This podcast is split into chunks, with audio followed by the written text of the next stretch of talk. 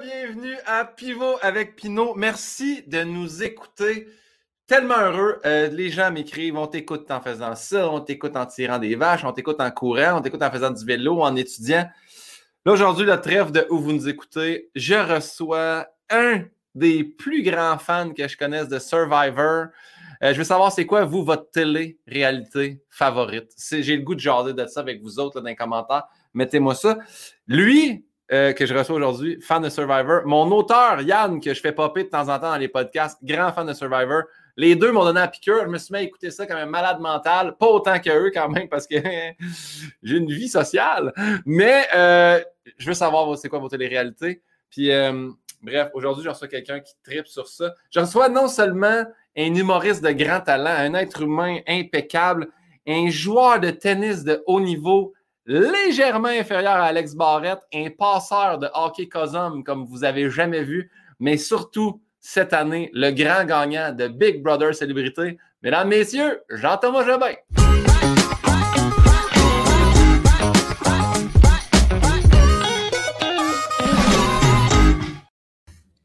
Jean-Thomas, la musique continue de ton côté. ah, mais je l'ai dans le sang, ton beat, là, pour vrai. ça peut-tu devenir ma, sonnerie de téléphone? Peux-tu me l'envoyer? Oui, je l'ai acheté sur Premium Beat à 149 Ça va me faire plaisir de t'envoyer l'extrait de 30 secondes gratuite. C'est ça, juste pour ça. T'as payé 149 pour ça? Oui, tout mis ça, c'est la compagnie. Tu parti un GoFundMe? non, non, non, mais, non, mais j'espère qu'un de mes bons amis qui gagnera Big Brother Célébrité 2 va me remettre l'argent à moi, la fondation PIN 2000. Donc, euh, comment ça va, euh, Jean-Thomas? Ça va bien, je suis content de te parler. Euh, tu as un visage réjouissant, ça fait toujours du bien de le, regarder, ce visage-là. Le, voilier derrière, c'est-tu la grande Hermine? C'est. non, c'est Maria, la Maria 2, Santa Maria. Je sais pas c'est quoi. Je, vais t'expliquer la, la, grande réalité de ça, c'est que sais, tu sais qu'avec la pandémie, l'humour, euh, tu sais, on a fait des shows dans des parkings, puis moi, je faisais mhm. beaucoup de Zoom, des compagnies qui m'engageaient pour faire des shows en Zoom. Et là, euh, le groupe Faneuf, Benjamin Faneuf, de son prénom, à la production, a fait Guillaume, tu peux pas laisser ton cadre de Andy Warhol, qui est un gun, parce que c'est un gros fusil en dégradé. Fait que là, j'ai trouvé ça dans le sous-sol, un petit bateau. Fait que c'est ça, mais je sais pas. ouais. en 2014, c'est un imprimé. Moi, je, euh, il y a des gens qui nous écoutent live présentement? Oui! Non, non, à part Yann, il n'y a personne en live. non, mais euh, dans le sens que quand, euh, quand euh, vous direz au, à, Yann, pas à Yann, à Guillaume, c'est quoi vos télé préférées? J'aimerais ça que vous le bâchiez un peu sur le bateau derrière lui. Okay, change-moi ça, ramène le Andy Warhol, Faneuf est dans le champ c'était mieux que le style bateau. Veux-tu veux aujourd'hui, exceptionnellement pour ton podcast, qu'on mette le gun? Il est en avant de moi, là. Je te le fais, euh, Ouais, le Ça ferait plaisir. Bon, ben, pendant ce temps-là, parle-nous donc. Hey, je vais te laisser avec Yann. Assinez-vous sur euh, les débats de Big Brother pendant ce temps-là? Mais non, ça l'a déjà réglé en, en backstage. Mais est-ce qu'il y a une place que tu as fait perdre ta game, Jean-Thomas? Y a-t-il une place que tu penses que. Euh, ben, en fait, il y, a deux moments qui étaient un petit peu plus euh, charnières, stressants. C'est Lisande qui ne quittait pas. Euh, ben, ouais, ça, en fait, je pense que Lisande, elle n'aurait pas eu les votes de toute façon pour m'éliminer. Le, move que Lisande aurait dû faire, selon moi, c'était de retirer Manu pour me mettre moi et non retirer Varda pour me mettre moi. parce que là, ça aurait été peut-être plus plausible que ça fonctionne. Mais elle, on en a parlé après, puis elle dit ah, ça n'aurait pas fonctionné de toute façon, tu ne serais pas parti. Fait que là, elle, elle serait probablement partie la semaine d'après parce que c'est moi qui est devenu patron. Puis euh, on parle. Guillaume est en train de faire du Mr. Bean en arrière. Là. Le câble, il n'embarque pas. il déchiré à toi. fais, juste, euh, fais juste le déposer. Non, non, attends, là. C'est important pour moi que ça marche. Là. On le coupera au montage, qui fait du Mr. Bean. ah, pour vrai, je ne savais pas que tu étais bon dans le burlesque. okay. Il est-tu? Il est assez drôle. Ah, c'est ça. Ah, mais il y a aussi le fait que c'est parce qu'on voit le ring light, puis les, anyway, les gens s'adapteront, là, qu'est-ce que tu veux, je te dis. les gens sont bien caméléons. Parfait. Hey, tiens, je pensais pas qu'on allait perdre trois minutes là-dessus. Yann, merci pour tout. Il y a des questions pertinentes quand même, Yann. Je n'ai même pas fini ma réponse. pour conclure, ma, ma, ma, ma, ma réponse, c'est je pense que quand Camille a gagné les petites canettes, là, j'aurais pu vraiment être dans la merde, mais je pense que mon pitch à Camille a fonctionné. Puis j'ai fini par ne pas être en danger. Fait que je pense que c'était le bout qui était le plus compliqué la semaine que Camille étant, euh, était patronne. Puis après ça, euh, après ça, j'étais confiant, mais ça ne veut pas dire qu'il fallait quand même que, que, je gagne certaines épreuves à des moments clés, mais euh, c'est ça. Je comprends que Guillaume, ça ne t'intéresse pas. Tu es, rendu, ailleurs, dans ta vie. Là. non, non, mais tu été très bon pour les, moments que j'ai vus. Puis moi, j'ai toujours trouvé que tu étais es demeuré sympathique, puis honnête, puis fidèle à toi-même. Tu sais, il n'y a pas. J'ai pas j'ai écouté la finale parce que ma belle-mère suivait ça à côté, puis elle, a vécu ici pendant une petite période, puis elle était comme Ah, je l'aime assez, puis justement à la finale, quand t'expliquais, t'as fait ben, c'est la seule fois, je pense, que j'ai dû backstabber, mais en même temps, j'avais pas le choix. Puis il n'y a rien eu de méchant, t'as été très gentil, puis à la radio, nous, on en parlait, c'est Véronique Cloutier capotait là-dessus, puis quand Sébastien Barbu, Sébastien m'a dit il est fatigué, mon ami Jean-Thomas. Il est fatigué. ben, j'étais fatigué. J'étais fatigué. C'est long, on dort pas là-dedans, ça ah finit plus, puis on réfléchit à tout tout le temps. Mais, tu sais, il y a eu, euh, je pense, trois, quatre mensonges, mais il était tout le temps justifié. C'était comme de la contre-attaque pour de l'autoprotection ou protéger un, ou une allié. Fait que c'était tout le temps justifié. C'était pas gratuit, là, parce que je trouvais que éliminer du monde gratuitement ou se salir trop, c'était pas nécessaire, c'était un mauvais jury management. Fait que j'essayais quand même de jouer de façon respectable, tant pour mes valeurs, mais aussi pour la game, parce que je n'avais pas l'impression que c'était une game qui était nécessaire des fois de, de clairer du monde. C'est pour ça qu'à la fin, je voulais comme protéger Camille, même si j'adore Rich, mais j'étais comme, on vient d'y promettre de quoi, puis c'est pas, pas vrai qu'à cause que les lingots sont apparus, que Camille devient plus dangereuse que Rich. Je disais, c'est pas vrai, Rich est plus dangereux que Camille devant le jury de toute façon. Enfin, quand quoi, les lingots changeraient ça? je trouvais qu'il n'y avait pas de logique, je trouvais que c'était comme une genre de un salissage inutile. Mais voilà. En tout cas, nous, nous, dans le milieu humoristique, on était vraiment contents que tu gagnes et que Rich ait euh, personnalité publique de Big Brother. On était très heureux de ça. bravo. OK, si j'avais gagné Big Brother et que j'avais gagné le prix du public à 5000, là, t'aurais-tu été en tabarnak, mettons? J'aurais été très, très content parce que tu sais que dans mon échelle d'estime, t'es une marche au-dessus de Rich. Fait que tu sais, j'aurais été très content, là. Mais non, ça m'aurait rien changé. C'est comme du racisme, ça? je savais que ça s'en allait n'importe où, ce crise de podcast-là. Je suis rendu avec un nouveau cadre avec un gun, puis là, je suis raciste. Il y a un qui... J'adore Rich, et non, je l'aimais, puis je me disais c'est pour vrai de vrai, je trouvais que Rich n'était pas le seul parce que tu as, toujours bien paru, mais on dirait que j'avais rien de négatif à dire sur lui. Tu sais, hmm. il y en a des fois, sais, Camille, maintenant, on a fait ça va-tu lui nuire comme en dehors de Big Brother, tandis que Rich, tout ce que je voyais, c'était hey, ça va que l'aider. Puis je le vois en ce moment, il met des billets à vendre, puis il saute out toutes ses salles, puis il tripe. Fait que, mais pour vrai, c'était une paire. C'est une paire, ce gars-là. Puis tout le long de l'aventure, il, était, il faisait du bien dans la maison. Il y avait quelque chose de réconfortant, toujours à l'écoute, toujours doux, jamais stressé, jamais stressant, euh, comme une force tranquille. C'était vraiment. Euh, puis effectivement, je ne suis pas surpris qu'il n'y ait que des bénéfices en ce moment euh, parce que ça, traduit exactement son aventure. Puis je pense aussi Rita a que des effets positifs. Elle est restée moins longtemps, mais un peu, je pense que Rich et Rita, c'est les deux que qui en tire le plus de dividendes aussi. Moi, j'en tire aussi, là, dans le sens, moi, j'allais là pour jouer un jeu, j'allais pas là pour euh, euh, souligner une carrière euh, en péril. Guillaume, tu vas dire, c'était quand même un peu en péril, tu étais sur le déclin puis un bout, puis la, la, la, terminologie has-been commençait à s'appliquer, mais... C'est exactement ce que j'allais dire, mais non, non, je, je, vois Rich et Rita comme les deux marimés de leur saison. Là, tu sais, c'est les grands gagnants, finalement. C'est une bonne comparaison. Fait que je te souhaite de de peut-être le Wilfred Laboutier, parce qu'on entend moins parler quand même un peu moins de gens batailleurs. Euh, Jean-Thomas, on n'a même pas commencé encore, puis on est à 9 minutes. Ça va être merveilleux, ce podcast-là. Est-ce que tu te souviens de notre lien de connaissance la première fois qu'on s'est croisés? Euh, la première fois qu'on s'est croisés, c'est-tu quand euh, tu faisais la première partie de Roy, puis euh, on a embarqué dans le véhicule ensemble? Non, c'est peut-être pas ça. Je sens que c'est pas ça parce que tu as, un regard en détresse ou un regard dé- déprimé de ne pas me rappeler qu'on a fait l'amour. Attends une minute là. non, je m'en mais- souviens pas. La, première début- fois, là. Au début, je pensais que c'était sur une game de Cosum euh, qui était organisée euh, par euh, Ben Leff.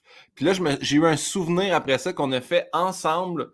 C'était dans mes débuts, là, c'était euh, Bécancourt en humour. On était dans une espèce de sous-sol. Puis il y avait moi, toi, Mélanie Couture, Dom Paquet sur le show. Puis euh, moi, quand j'étais arrivé un petit peu sur, le tard euh, au spectacle, quand j'étais arrivé, ils ne voulaient pas me laisser rentrer. T'es comme non, on est sold out. J'étais comme non, non, mais je suis sur le spectacle. Ouais, non, c'est ça. Je non, non, je suis vraiment sur le spectacle.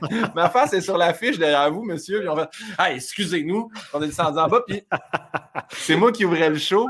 Quand j'ai terminé, la présidente de l'association de Bécancourt en humour est venue me voir. Elle me dit Hey, je suis désolé, on m'a compté. Ben, on m'a compté, je l'ai compté sur le stage en arrivant, comme quoi qu'il ne m'avait pas reconnu. Puis que. Elle dit Hey, on est vraiment désolé, ça n'arrivera plus. Là. On t'a vu, tu nous as fait rire, on t'oubliera pas, Jonathan. Elle m'a dit on t'oubliera pas, Jonathan. Puis j'ai pas, j'ai pas débattu, j'ai juste fait All right, puis j'étais, j'étais reparti. C'était c'est avec qui? euh, C'est-tu avec Phil que tu avais eu? euh, J'essaie de me rappeler. Je pense que oui, c'était avec Phil que euh, j'étais j'étais allé remplacer dans la ligue des euh, drôles de ligue au- sur, oui. sur glace, puis tu t'étais blessé suite à une collision, puis vous avez eu un beef dans les commentaires sur la page du groupe. C'est avec? Joe, c'est avec Joe. Ah, c'est avec Joe Robert, je- c'est ça. Ah oui, parce qu'il il avait foncé, il avait sorti de son but. Il avait sorti de son but, il était à ligne bleue, Ah, Chris. je m'en rappelle. Tu avais dit, Chris, euh, tu t'en allais au Vermont ou quoi, six mois, dans le. Je me sais plus trop, Oui. mais je me souviens que j'étais comme, je m'étais dit, comment ça, ils ne parlent pas de ça en inbox? tu voyais toute le- leur vitriol, devant tout le monde. J'étais comme, Oui, ouais, mais. Chris, le salaud. Ben non, j'exagère, Ouais. mais. Je me rappelle, que- c'est que j'ai mis, une photo de mon pouce Ah qui ouais. était bleu, bleu Ah marron, là, tu sais, puis euh, bleu marron, bleu marin. Puis euh, il avait répondu Hey, beau filtre. Et là, j'avais tilté comme Ah t'as mis ouais. un filtre pour qu'elle soit encore plus bleue. Puis c'est là que j'avais fait. Ça va se régler euh, devant tous. Euh, Fait ok, que, ouais, il t'a- il t'avait euh, Ouais. accusé de l'avoir amplifié euh, euh, avec un filtre. Ok, ouais, ça, ça, ça me fait rire quand même. Puis est-ce que vous, euh, est-ce que vous êtes en paix maintenant? On est en paix, puis non seulement, il est venu faire le podcast, puis euh, en terminant, il a dit J'espère qu'en ayant participé à ton podcast, ça enterre la hache de guerre de moi qui t'a fait un pouce. A dit À tout jamais. Fait que non, non, j'adore Joe Robert, c'est un bon gars. C'est juste c'était une mauvaise sortie, puis moi, j'étais pas assez bon pour l'éviter non plus. Fait que euh, j'ai j'ai mal mais- atterri. Ouais, Ouais. je me souviens quand même que sa sortie du net était un brin ouais, zélé. Mais je pense que c'est. La rondelle a comme trop ralenti vers lui, puis lui, il était déjà trop engagé. Fait que les deux, on Ouais. est allé full pin. Puis lui, s'est juste laissé glisser et choir dans mes deux genoux. Puis moi, ben, j'ai landé sa face. Il n'y a pas un moment où, où les deux dans votre course vous êtes dit c'est une game dont on se contre-crisse? ben, nous, on menait, lui, il perdait. Fait que j'ai l'impression que ça l'avait plus tilté que moi. Mais OK. gars, oui, t'as raison que ça devait être une game du mercredi 10h30 le matin dont on se crisse au YMCA de Hochelaga. Il n'y a pas de pisteur, là, tu sais. Non, Mais je pense non, pas. Non. Quand je, quand je suis à la glace, je donne le 100% de moi-même. Mais oui, euh, très Ça bon veut dire qu'il souvenir. y, a des- il y a des secteurs d'activité, tu ne donnes pas ton 100%, genre en humour. En euh, humour, en humour, je suis un peu laid back. genre, en humour, je me donne à 65, mais c'est à la glace, là, c'est dans le tapis. Ouais, exactement. Oh mon Dieu. Hey, on t'a la première question. OK. Jean-Thomas, ça part. C'est des questions de Bernard Pivot entremêlées des questions de Guillaume Pinault. Donc, quel est ton mot préféré? Euh, ça peut être un nom de famille? Ben oui. Gabouri. Ah ouais? Le nom de famille Gabouri, mettons, là.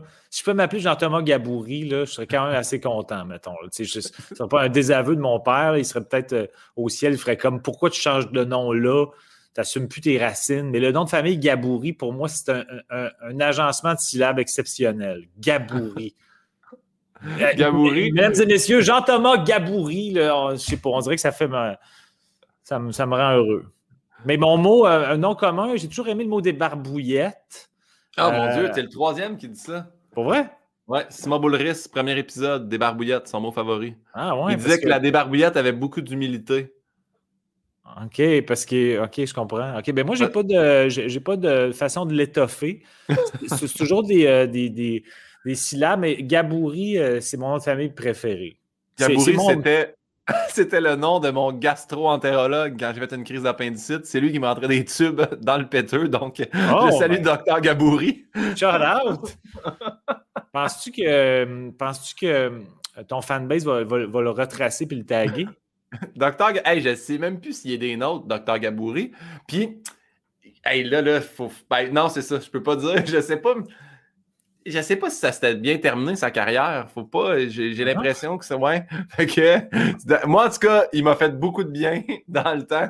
Il, a fait peut-être- 16 ans. il- il a peut-être fait beaucoup de bien à du monde qui n'aurait pas dû faire du bien. Ouais, ouais, je, je sais pas trop. OK, bon, on va changer de sujet.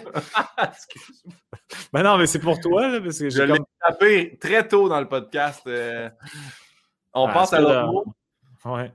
À l'autre Ah, ben, mot ou à l'autre question? Attends, tu vois, tu vois, Yann, pendant ce temps-là, est allé sur euh, Rate My Doctor. Puis euh, il y a 3.5 sur 5.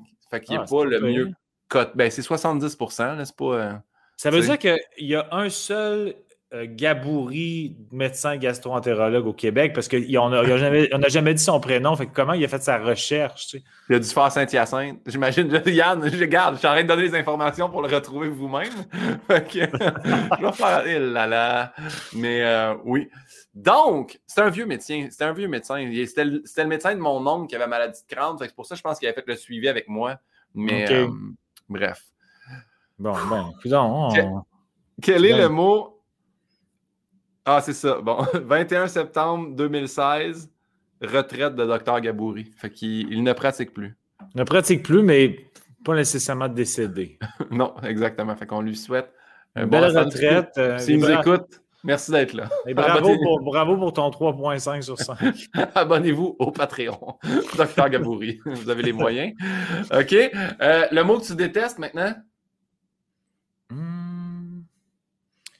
Euh, je pense que c'est. En fait, c'est aisselle. Parce que, tu sais, il y a des mots que, euh, comme tel, les syllabes sont pas si laides. C'est parce que techniquement, c'est c'est deux lettres de l'alphabet. S-L. Tu sais, C'est pas si laid, là. Sauf que, je sais pas, à chaque fois que j'ai une image avec le mot aisselle, c'est tout le temps, mettons, des aisselles euh, un peu en sudation, qui ont des, qui ont des grumeaux de déodorant euh, dedans. Euh, je sais pas, il y a quelque chose qui me glace le sang de voir des aisselles, tu sais, quelqu'un en camisole qui a, qui a comme un, un petit moton de poil qui sort, puis qui est un peu pogné en dessous de la camisole, mais il y a quand même une motte qui sort, ça m'écœure. Fait que, Ouais. euh, fait que c'est, pas, c'est plus l'image que le mot crée que le Ouais. mot comme tel, mais une aisselle, ça m'a jamais plu. Je comprends. J'aurais- capoté que tu me dises, ben, jusqu'à tout récemment, c'était mon mot favori, mais depuis une minute, c'est Gabouri. Je déteste ce mot-là maintenant. mais... Ah, J'aurais dû dire ça. Non, c'est pas grave. Parce que moi- dirait Oui, Vas-y. Non, j'allais juste dire que moi, un peu comme toi en humour, je me donne juste à 65 fait que ça, ça fait en sorte que je suis pas assez wake-up parfois. là. Je pense pas des, des callbacks. là, Ouais, ouais, ouais. Je comprends. Mais de toute façon, le but, là, c'est pas de puncher. Le but, c'est de discuter euh, comme ça, tranquillement, sans aucun euh, problème Ouais. de punchage. Je ne mets pas de pression euh, humoristique pression. jamais. J'ai du problème, mais c'était vraiment pression. OK. Ouais. Jean-Thomas, quelle est ta drogue favorite? Mais j'ai changé la question de Bernard Pivot par quelle est votre dépendance favorite? Euh, je vais dire euh, ben, une dépendance. Euh, je vais dire du Frangelico. Je sais pas c'est quoi. Euh, je vais aller chercher la bouteille. Pendant ce temps-là, Yann pourrait venir t'entertainer, mais juste à côté, vraiment Parfait. pas loin. Mais juste pour que les gens à la maison, Yann! euh, ça va voir d'une commandite. Là. OK, vas-y. Ben, j'ai rien à dire parce que tout ce que j'ai sous, sous la main, c'est les critiques du docteur Gabouri. Ah non, non, non, non, non, non, non. OK, merci pour ça, Yann. Ouais, euh, c'est ça ici. OK, C'est euh, un alcool, euh, c'est à base de noisettes. OK, Euh, ça goûte un peu l'amaretto, mais c'est un peu meilleur. Euh, sur glace, c'est bien bon. C'est assez sucré. J'étais un peu bébé à sucre, moi, en termes d'alcool. Fait que je vais dire Frangelico. Et je vais vous montrer aussi euh, une photo qui est dans mon bar chez nous, un peu pour me dire fais attention à tes consommations. C'est Rich. Rich qui pointe du doigt en voulant dire T'es sûr que t'en as pas assez bu? C'est assez. Je sais pas, non, en fait, ça me fait rire, mais euh, euh, Sarah Couturier, euh, que tu connais probablement, qui est l'adjointe de mon agent, c'est elle qui a vécu ici pendant 13 semaines parce que c'est elle qui, qui piquait ma, ma, feu chatte diabétique. Et elle, a, elle, a, mis des, des photos de Rich un peu partout chez nous. Quand je suis revenu, j'avais comme des photos de Rich, puis dans le frigo. C'est le temps Rich qui pointe en dire Ah, t'as peut-être assez mangé ou t'as peut-être assez bu. Mais est-ce que tu y a-t-il une signification à la shape de la bouteille, Frangelico? On dirait vraiment quelqu'un avec les bras croisés de même debout en robe. Je sais pas euh, On peut googler, tant qu'à googler des gastro-entérologues euh, du nom de Kabouri, euh, peut-être pourquoi la forme de bouteille. Yann, mets-toi sur le projet. On dirait un truc de curé. Là, ils ont comme un, top de soutane puis un bas avec la petite corde qui tient le. Ouais, c'est vrai que ça a l'air un peu d'un bonhomme. Franciscain, Frangelico, je sais pas, il y a quelque chose. Mais en même temps, je The distinctive bottle is designed to resemble a friar in his habit. Je sais pas c'est quoi. Un frère. Un frère! Un frère. Pour vrai? Oui! C'est bien bon. With a small cord tied around a ceinture Type Liquor. Country of Origin, Canal Italie. Fait que c'est vraiment un frère franciscain. fait que t'es, plus brillant qu'on aurait pensé, Au niveau de l'alcool, je score toujours très fort. Score fort. ben ouais, mais t'es bon. Mais j'ai jamais fait de lien, mais effectivement, le plus je la regarde, plus je comprends le déclic que tu as fait. Ouais. Ben, j'aimerais ça qu'on s'en partage un euh, éventuellement, un Frangelico sur glace. J'aimerais ça. C'est game. Je suis game, mais en plus que je sais que mais, tu, vis, euh, tu vis à Montréal également. Je, je, prends ma moto, je m'en vais, on boit ça sur glace. Oui, puis tu me fais un petit peu de. D'ostéopathie? Non, pas d'ostéopathie, tu brades un peu de Mr. Bean, c'est rendu ta, ton, ton, angle humoristique. C'est, oui, oui c'est ton nouveau condo, peut-être que je peux t'aider à installer des cadres de façon loufoque. Oui, ouais, exact. OK, ben, on a des projets, c'est cool. On a une date. C'est quoi, Jean-Thomas, le son ou le bruit que tu aimes le plus entendre? Hum, je vais dire. Euh, là, en ce moment, je, moi, j'ai besoin du white noise pour dormir. Et le white noise qui me fait le plus triper en ce moment, c'est euh, averse sur le toit d'une voiture. Oui. Fait que ça fait. Je peux même te le faire entendre. Il n'est pas loin. Mais j'avoue que j'ai un. ouais, on l'entend bien? L'entends-tu trop? Non, mais c'est comme de la grêle, là. c'est comme, de la grêle puis des roches sur un top de char. Mais, euh, j'aime ça, ça me calme, c'est un son régulier, je trouve ça doux, fait que ça m'aide à dormir, ça m'apaise. chez nous, quand il y a des, euh, des, euh, sons extérieurs, surtout l'année passée où je vivais proche du parc Laurier, il y avait des travaux, je, mettais, je pluguais ça sur mon, mon, mon haut-parleur Bose puis je mettais ça dans le tapis dans ma chambre pour couvrir les bruits de grue. Ça fait que j'ai eu l'air tout l'été dans une averse éternelle l'année passée. Puis là, on dirait que ça m'apaise, ça me calme. Fait que... Est-ce que c'est une période de. Tu sais, mettons, si tu ajoutes 15 minutes, c'est le temps de t'endormir ou ça joue toute la nuit, tu te réveilles, puis il y a toujours de la pluie? Oui, je me réveille de la pluie. Je m'endors avec, je me réveille, je vais pisser, il mouille.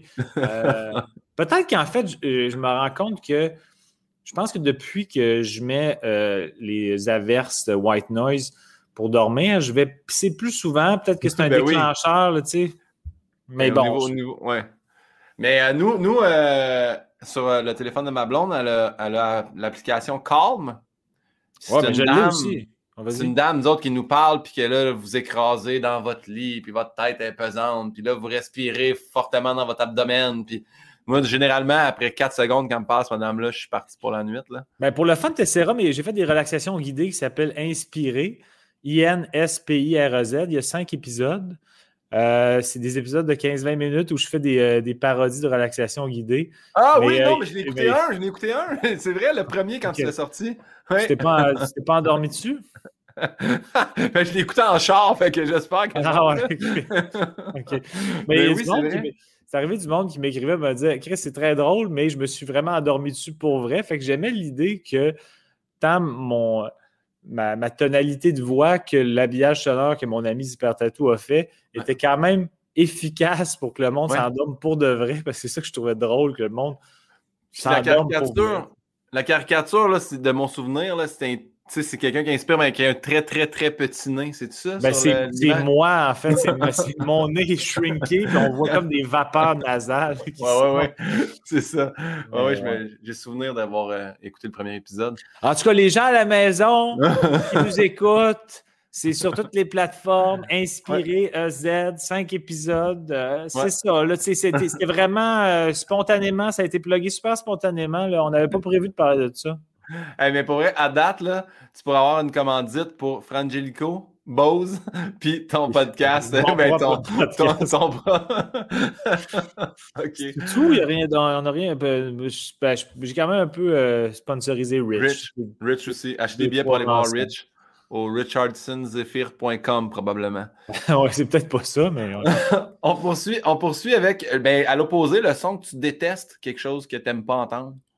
Euh, ça, c'est assurément euh, le son que euh, bien des dépanneurs ont.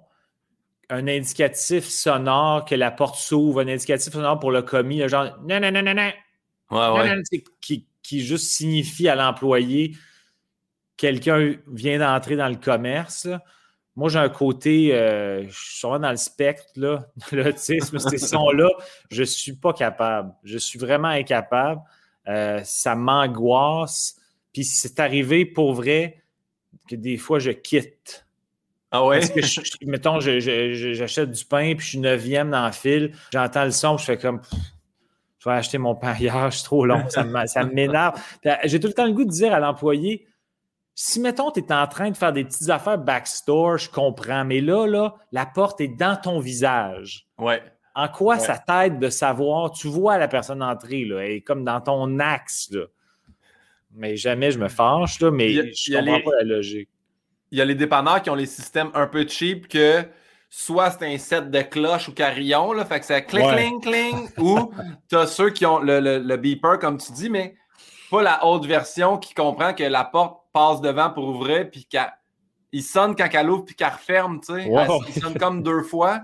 Ça, Ah. c'est ouais, ouais, c'est Ah. agressant. Là. Puis, tu sais, moi, Bon, c'est c'est à un niveau, mettons, ces affaires-là, là, tu sais, même à Big Brother, à un moment donné, il y avait une épreuve qu'il fallait résoudre une énigme pour sortir de la maison. Puis on était rendu, c'était, il fallait que je la gagne. On était rendu au juste trois, c'était moi contre Kim. Puis c'était, il y a une des, un, un des postes, c'était euh, qu'il y avait une voix qui, plusieurs voix qui disaient des noms rapidement, genre Lisande, Claude, Laurence, Geneviève. Puis c'était des voix goffées super rapidement. Et ça m'angoissait tellement le- la rapidité puis le son que ça m'a fucké. Il fallait que je sorte de la pièce tellement ça m'énervait. J'étais même pas capable de comprendre. J'étais comme juste agressé. Fait qu'on dirait que mon cerveau il, il est complètement déconcentré par ces sons-là. Fait que c'est ça, le son d'un dépanneur, je suis désolé, il faut, faut que je quitte. Ils perdent des ventes. Ils perdent des belles ouais. ventes de pain à cause que. Ouais, c'est ça. Bon, ben, y a-t-il une sorte de pain en particulier que tu aimerais qu'on plug tant qu'à. Euh, Diana. Euh, Diana, parce que moi, euh, je sais, Lise Dion, c'est Gadois, je pense. Oui. Ben, je pense que c'est Phil Roy maintenant. mais- Ah oui, c'est vrai. Ah bon, OK. Ben, euh, ben moi, les, les gens ne savent pas ça, mais euh, je fais des pubs pour euh, Diana. C'est juste qu'ils n'ont pas passé encore, mais ça fait 8-10 ans qu'on travaille. Ça va être un petit concept de fou. Là. Ouais. Il y a, il y a Jean-Marc Vallée là, qui, qui- qui réalise, puis c'est c'est vraiment bien fait. là. La prod est slick, c'est pour ça que ça prend bien du temps. là. On travaille C'est- dessus à long terme. Jean-Thomas d'il y a 10 ans qui parle à Jean-Thomas du futur, puis là, vous attendez, puis OK. Ouais, c'est pour ça, que je voulais tellement que ça soit réaliste qu'on le tourne sur 10 ans pour voir mon évolution faciale. c'est un peu comme le film là, qui, a, qui a été filmé sur 25 ans, là, qui est sorti l'année passée. Pas 25 ans, mais OK, on s'égare. Mais... Euh, Jean-Thomas, pour ceux des questions, est-ce que tu te souviens quel a été ton premier deuil? C'est mon, euh, mon, euh, mon premier chat euh, qui s'appelait Elliot. En fait, que je m'étais mis à rebaptiser Baltimore parce que j'aimais les Orioles de Baltimore. Fait que je l'avais changé son nom de Elliott à Baltimore, puis à un moment donné, c'était devenu Balt. B-A-L-T. Je l'appelais toujours Balt. Bref, c'était un chat persan qui aimait juste moi, qui, qui, se cachait à, la vue de tout autre être humain et qui est mort. Je l'ai su plus tard, mon père me l'a avoué plus tard, qu'il est mort à deux ans parce qu'on allait le faire tomber parce qu'il y avait des motons. Puis euh, le vétérinaire a donné une trop forte dose euh, d'anesthésiant. Puis c'était un chat qui avait coûté genre 5000. Je pense que mon, père, plus tard, m'a dit qu'il avait été remboursé parce que c'était l'erreur des vétérinaires. Mais euh, il ne me l'a pas dit genre comme ça. J'avais, mettons, tu dis pas à un enfant de 9 ans, euh, le vétérinaire l'a tué. le vétérinaire a tué Balt. il a tué Balt. Il a juste dit, ben, je pense que c'est la première fois qu'il me disait, parfois, à un moment donné, les êtres vivants s'en vont ailleurs. Ouais. Euh, et c'était le cas de Balt. Fait que je me rappelle j'avais trouvé ça bien triste. Euh, mais je pense que c'est ouais, je pense c'est le premier deuil que j'ai vécu. Mais t'es un gars, t'es un gars de félin, là, toi, t'as des chats, il y a toujours eu des chats. je pensais que t'allais dire, j'aurais trouvé ça quand même drôle, quoique un peu dark. T'es un gars de deuil, tu me semble, depuis une couple d'années, Tes parents back-to-back, t'achètes récemment. T'es un gars de deuil. Ah t'es ferré en deuil, là. Mais non, pas, je serais pas allé là. moi, j'ai le droit d'y aller, mais j'aurais trouvé ça quand même drôle. T'es un gars un gars de deuil, pareil. On dirait que tu es, rendu euh, bien euh, full equip. Euh, ouais, j'adore les chats pour vrai. ça me fait capoter les chats. Je, pense que c'est proche de ma personnalité, un peu indépendant, un peu peinard. fait que je veux sûrement en avoir un autre, là, mais je veux comme vivre un peu, dans le sens que je ne veux pas switcher. Je trouve qu'il y a quelque chose de de, pas respectueux, ce qui est absurde pour un show qui est plus là, mais de faire comme Ah, ça fait comme one of the above. J'en veux un autre, m'envoie spécial tout de suite, puis vous dites Ah, ok, c'est correct, il est mort. Ça fait comme trop, euh, j'ai un tapis chez nous, puis je change de tapis. mais là, tantôt, parce que tantôt, je ne l'ai pas accusé, là, parce que tu as dit feu. Euh, fait c'est arrivé pendant que tu étais dans la maison de Big Brother. Non, non, non, c'est arrivé il y, a, dix jours. Ah, euh, tellement désolé de ça. Non, non, non ben, c'est correct, mais euh, ouais, elle a fait un autre un crash de diabète là, hyper sévère, puis là, c'était rendu, là, ça se pouvait plus. Là, c'était, elle, vomissait son eau, puis là, le pronostic était vraiment pas bon.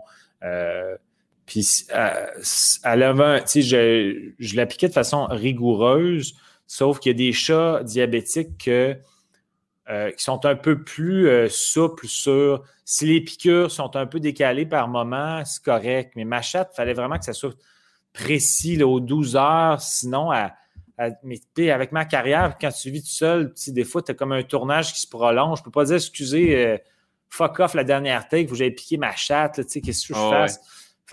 je ne sais pas si c'est ça qui est arrivé, mais récemment, il a fallu que je décale justement à cause d'un tournage. Puis euh, c'est ça. Puis elle m'a dit, ben là, elle a un historique de, de, chat très fragile. Puis elle était tellement mal en point. Puis les vétérinaires, euh, ça avait l'air de la suggestion. C'était la suggestion. Là, ça avait l'air souffrante. Puis ça faisait quand même trois ans que je la piquais. Puis c'est pas le diabète le rendu à, à 12 ans. ça n'a pas un bon pronostic global. Fait que. Ben, déjà là, tu as été un super de, tu sais, parce que déjà, des fois, quand ils tombent malades, les gens font non, non, moi, je on va pas commencer à me badrer de, médicaments. Puis tout. Fait que je ouais, d'avoir fait ça trois ans.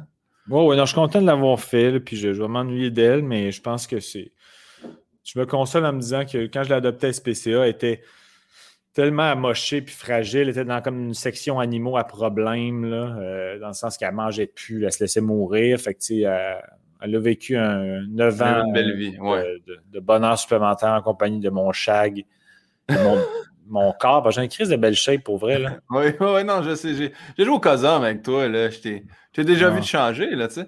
Euh, mais est-ce que est-ce qu'on peut ici avoir la primeur que le prochain chat s'appellera Gabouri ou c'est trop Ah, pas mal. je pense que. J'avais fait un concours, ce qui avait fait que je, l'avais appelé Papa Prune. J'avais fait un concours avec mes fans. J'avais dit euh, voici 25 options de nom. Choisissez. Ce qui avait fini deuxième, c'était Il quelle heure? Euh, puis troisième, je pense que c'était. Je pense que c'était la mère de Bérov dans 19-2. euh, fait que euh, peut-être que je vais faire un autre concours. Puis je pense que dans les 25 ans, je vais suggérer Gabouri. Puis c'est là qu'on va voir si tu as un fanbase qui est bien dédié. S'ils vont Ben, voter, tu sais, aller voter pour Gabouri, on va se sentir plus euh, écouté. Si, si tu mets, si tu mets Gabouri dans les. Mets Guillaume Pinot aussi dans les 25. C'est là on va vo- voir si j'ai vraiment un bon fanbase ou juste un, un fanbase de toi qui est venu écouter cet épisode-là. C'est quand même drôle si j'appelle mon chat Guillaume Pinot. J'aimerais bien. Moi, ça me toucherait au plus haut point. À toutes les fois que tu le tags, ça me, ça me fait popper sur Instagram un peu. J'aime ça. Ah, ok. Ah, pense- je pense que ça risque de ressembler à ça. On poursuit. Euh, c'est quoi ton blasphème ou ton gros mot préféré? C'est pas obligé d'être un mot d'église, soit dit en passant. Il y a peut-être des, des expressions que toi tu utilises ou euh, un mot que quand tu es Hmm. vraiment en grande colère. Je pense que c'est celui qui sort le plus naturellement quand je suis fâché. Mettons une colère sentie, je pense que c'est ciboire. OK. Fait que c'est comme, oui, c'est un sacre, mais on dirait qu'il est comme plus doux. qu'il- il, Il fait moins, il, il fait moins genre euh, violent ou c'est moins épeurant quelqu'un qui dit ciboire que tabarnak ou f- euh, avec fougue. Euh, sinon, quand j'étais jeune, je me faisais rire de, je faisais rire de moi. euh, je me rappelle sur l'heure du dîner, je- je- je- il y avait des tournois de ping-pong. Oui, oui, oui, oui, oui, oui. moi, j'ai été champion de ping-pong dans mon, à mon école secondaire, sauf que j'étais très loner. Fait que j'étais pas comme rejet, mais j'étais comme loner, fait que un peu euh, sujet tête de turc. Puis, euh, il y avait une gang de gars un peu, euh, un peu motés qui étaient un an plus vieux que moi, qui venaient me baver quand je jouais au ping-pong parce que je disais East Sainte-Anne. Parce que ma mère, elle disait ça, puis j'étais comme, OK, ben, je pense qu'elle veut pas que je sac, fait que je disais Sainte-Anne. Ouais. Puis là, je, je- mettons que je ratais un coup, je disais East Sainte-Anne. Puis là, je- il, il me bavait. Euh, fait que là, des fois, je ratais un coup, les, trois, quatre gars m'ont dit. Puis, euh, mais à un moment donné, vu que je gagnais des games, on dirait que ça. Ma façon de, de, de, de répliquer à leur euh, raillerie, c'était de dominer au ping-pong. C'est parfait. Est-ce que tu te souviens la, la marque de ta raquette? Banda. Ah, band. Moi, j'avais une Stiga, je pense, que ça s'appelait. Stiga? OK. Ouais. Stiga ou Stiga. Mais c'était pas une euh, raquette à picot, là, toi. C'était une raquette quand même avec des. Non, des non, non, un côté des- noir, un côté rouge qui, qui adhérait, là, puis je faisais des services avec effet. Puis euh, je me souviens que, tu sais, moi aussi, le secondaire 1-2, là, c'était pas mes- mon prime time. Quand Mhm. je suis arrivé secondaire 3, c'est à polyvalente. Fait qu'à partir de secondaire 3, dans ma raquette de ping-pong, il y avait comme une petite ouverture pour mettre trois balles de ping-pong. Et c'est là que je cachais mes condoms à la maison. comme ça. Mes parents étaient comme, c'est sûr que le joueur de ping-pong, ça se reproduit pas, ça. Là, là. Fait que tout était bien caché là. T'avais quel âge? euh, Ben, ça, Secondaire beaucoup. 4. Secondaire 4. Quand, secondaire ouais. 1-2, c'est là mais- mais mon gros prime de ping-pong. Secondaire 3-4, ça commence à être euh, Ah ouais, mon, mon autre prime. Là. Ouais. plus sexuellement actif. hein, bravo. Ouais, ben, tu sais, je dis mon autre prime. J'ai été. La première blonde était avec 2 ans, la deuxième, 12 ans. Fait que je te dirais pas que c'est des gros, gros prime, là, mais. Ouais, je pense que j'ai perdu ma virginité à 18. Fait que Ah, moi, secondaire c'était 4, 16. je je joue au ping-pong, tu sais, mais ouais. ouais, 16 ans. Non, moi, j'ai perdu tard ma virginité. Puis quand, quand c'est arrivé à, à ce bout-là, est-ce que tu as crié Is Sainte-Anne ou c'était. Ben, après l'éjaculation, j'ai dit Sainte-Anne, je savais pas que ça pouvait m'arriver. Ou Sainte-Anne, quelle belle sensation. Quel plaisir réciproque! Ah, Bon. oui, c'est bien les, les petites pulsations au niveau de- du gland, j'ai bien aimé ça. bon, bon. Prochaine question, on Ouais, enchaîne? parfait, on enchaîne. Super. Euh, si demain matin, on imprime un nouveau billet de banque, quel homme ou quelle femme Jean-Thomas Jobin aimerait qu'on on mette sur le nouveau billet de banque? Et pourquoi? Hmm. Euh, Qui que je verrais sur un billet de banque? Euh, je vais dire euh, Thomas Tatar. non, non. Hey, Thomas Tatar. J'arrête pas de texter Yann. En fait, c'est comme, il faut en sortir un, mettre Cold dis, sortez Tatar. Il est, plus, il est plus là. Il est plus là, Thomas. Là. Ça marche plus, là. Ben pourtant, euh, ouais, non. Ben, moi, j'ai j'ai pas vu beaucoup de matchs cette année, mais c'était plus, euh, c'était plus pour le gag que j'ai dit lui. là. Je suis pas un fan de Thomas Tatar. là. mais euh, non, je sais pas. euh, je vais dire Thomas Tatar quand même pour le gag. Euh, puis pour protester au fait que tu veux le sortir du line-up. Je trouve qu'il mérite une solidarité. Moi, je veux que Thomas Tatar reste dans le line-up. Mais je, quand même, je pense quand même que c'est une erreur de ne pas avoir habillé Cofield dans le premier match. Même si on gagne le premier match, je pense que c'était une erreur. Euh, est-ce que tu aurais une quote ou une citation à mettre sur le billet, comme tous les billets de banque, avec Thomas, Thomas Tatar? Euh, je pense que ça serait Way to go, buddy. Parfait. tu sais, je pense que c'est une phrase qu'on dit souvent qu'après un de ses buts. Way to go, buddy. Ah non, mais lui, c'est Tuna. Le monde l'appelle Tuna. Way to go, Tuna. Big Tuna, parfait. Ah, il y a plein de directions. Big Tuna, c'était pas Bill Parcells, ça? Big Tuna, je pense que c'est euh, Jim dans The Office. Mais, Mais euh, peut-être que Yann, qui est fan de, de, foot, il pourrait me dire c'était quoi le surnom de Bill Parcells? Il va te l'envoyer en texte. Il va, il va nous le googler. Je vais le faire popper juste pour ce moment-là puis le reflusher très rapidement. Mais en attendant la réponse de Bill Parcells, euh, quel métier t'aurais détesté faire, Jean-Thomas? notaire, je pense. Un notaire, pour vrai, c'est tout ce qui est loin de moi. C'est de la paperasserie, connaître des lois. Tout est comme sérieux. C'est toujours associé à. Ben, pas toujours associé à une mauvaise nouvelle. C'est pas que des, lectures de testament. Mais tu sais, euh, ben, je sais pas, des hommes en complet dans des bureaux beige. Là, là j'imagine que ton fanbase, c'est genre 70% des notaires. Là, je vais me faire détester.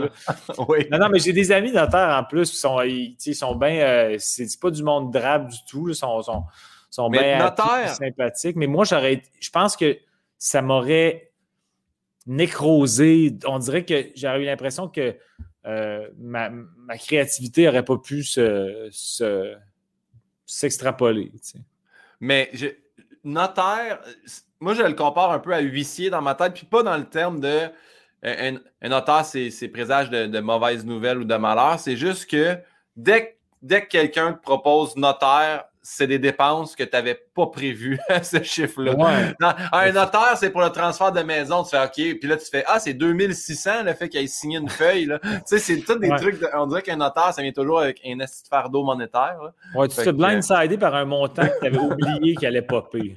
Ouais, ouais, exactement. Euh, moi, moi, je salue. Pendant la pandémie, j'ai fait l'acquisition d'un petit chalet.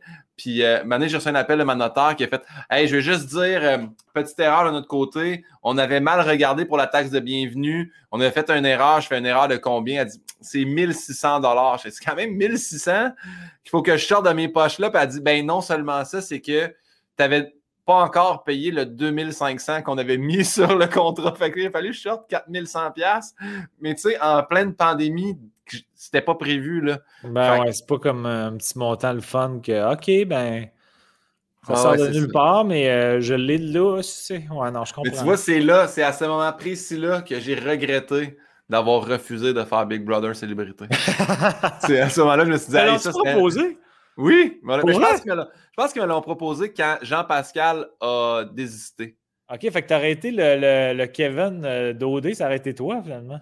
Je pense que, ben, je sais pas, moi, ils me l'ont proposé vraiment. Tu sais, j'avais entendu, tu sais, ton nom, c'est le premier que j'ai entendu. Après ça, j'ai su que, mettons, Alex Perron avait été approché. Là, j'ai su que Marie-Chantal, elle le faisait. Tu sais, comme, il y a du monde, je savais pas, comme Rich, il y avait comme des surprises qui ont popé. Mm-hmm. Mais quand ils me l'ont demandé, j'ai fait, hey, c'est tard dans le processus. Puis je savais même que Laurence était déjà pris.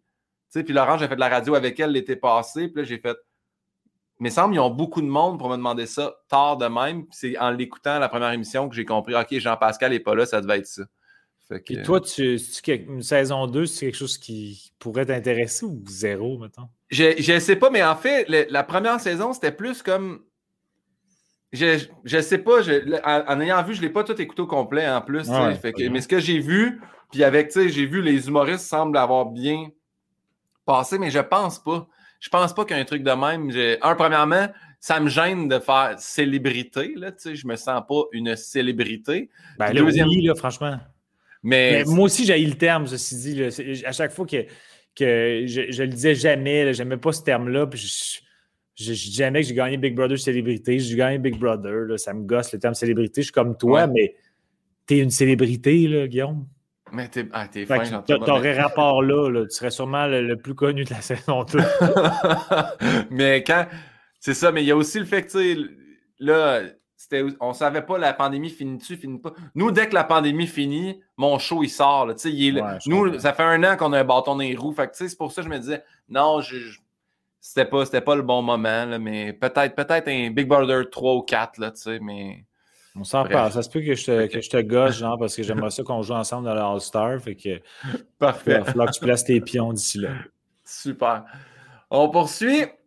Euh, la métier que tu aurais détesté, voyons, détesté hmm. faire, on en a parlé. Si la réincarnation existe, en quoi tu aimerais revenir, Jean-Thomas?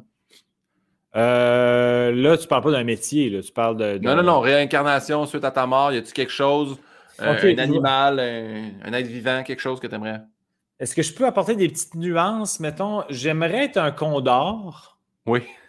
Mais un condor conscient qui est un condor puis qui peut profiter, mettons, des divertissements, écouter un bon film, euh, qui est conscient, une intelligence humaine, mais dans un corps de condor et avec des aptitudes de condor. C'est pas tant des petites nuances finalement que de C'est sûr qu'écouter un bon film, euh, c'est un peu précis. OK, je, vais, dire un condor d'abord, mais euh, j'aimerais être conscient de la chance que j'ai d'être un condor. Parfait. J'adore ça. Dans ma tête, le, le, condor, dans ma tête, c'est. J'ai souvenir d'aller à la ronde quand je suis tout petit. Puis on fait le manège de condor. Tous les manèges me font peur, mais celle-là, c'est comme le seul que j'accepte de faire qui a l'air épeurant. Puis c'est des espèces de têtes d'oiseaux qui tournent vite en montant Saint-Poteau. Moi, un condor, c'est ça dans ma tête. Le manège à la ronde. Mais. Euh, Il va falloir que tu ouvres tes horizons un petit peu. c'est vraiment des oiseaux qui ont accès à Netflix. C'est ça que j'avais n'avais pas compris. exact. Ils peuvent, peuvent bien watcher Cobra Kai sans problème. Parfait. Eh, merci, euh, Jean-Thomas, pour cette, euh, ce partage. On poursuit au niveau du, du, paradis réincarnation. On arrive, encore une fois, après ta mort, tu arrives au port du paradis. Que tu y crois ou non, Saint-Pierre est là, devant les mm-hmm. portes du paradis. Qu'est-ce que tu aimerais qu'il te dise? Hmm. Euh, euh, par rapport à ce qui m'attend, me, prévenir sur ce qui s'en vient ou juste euh, une tape dans le dos sur ce que j'ai vécu, mettons? hey, encore là, c'est toi qui apportes ces nuances-là. Ouais, il n'y a, pas de, a pas de restriction. moi, j'aimerais ça que Saint-Pierre me dise bravo pour Big Brother, mais qu'il ne dise pas célébrité. OK, good job, tu as gagné Big Brother, mais qu'il ne fasse jamais allusion au terme célébrité. Juste pour que, que ça a l'air plus humble. Je, ça fait plus, je fais partie du commun des mortels. Tu vois, là, là, je suis content parce que tantôt, j'ai dit que euh, humoristiquement, je me donnais toujours à 65% mais je n'avais pas accès à faire des bons callbacks. ça, je pense que c'était pas pire callback, fait qu'on dirait que je m'améliore. On dirait 76% on dirait que ça a monté d'une coche. Ouais, exact. On est rendu, Jean-Thomas, à un de mes bouts favoris du podcast, c'est-à-dire la question de ma mère. Oh, yes. Manon Pinault pose une question à chacun des invités. Ma mère dit Jean-Thomas, as-tu revu des célébrités de Big Brother depuis ta sortie? J'ai vu des kidams, des êtres humains, des, prolétaires. Euh, revu, euh, j'ai vu François Lambert à Tout le monde en parle. Euh, mais depuis, non, mais on se tient au courant. J'ai texté pas mal Rich. Euh, Camille, Kim est à Porto Rico. Euh, Lisande un peu. mais François, François, on se texte pas mal aussi. On s'envoie des niaiseries, puis on se dit qu'on s'ennuie, puis qu'on on est nostalgique, qu'on aurait le goût de refaire une autre saison tout de suite. On est un peu dingo.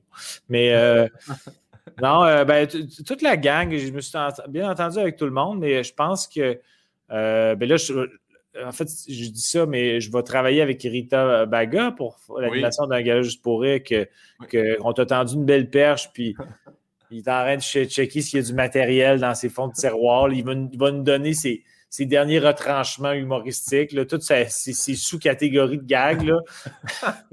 mais il y en a plein qui ont sorti aujourd'hui. Fait que, moi, je, je repogne ça et je fais un bon numéro avec tout ça. Là. Docteur Gabouri, la cote de 3.5, les frères franciscains. On a tout, on a quelque chose ici.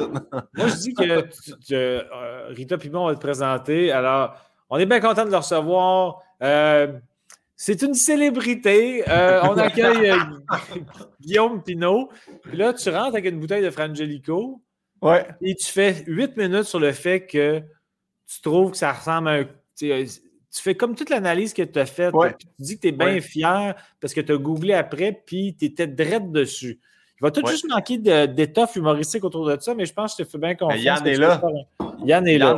Yann va pouvoir m'aider à puncher ça. Je vais faire un bon 8 avec ça. Mais euh, ouais, fait que j'ai pas vu euh, dans le concret en présentiel Rita, mais on fait des zooms euh, créatifs. Donc, Rita, assurément que c'est la personne avec qui je vais, je vais plus bander dans les prochaines semaines.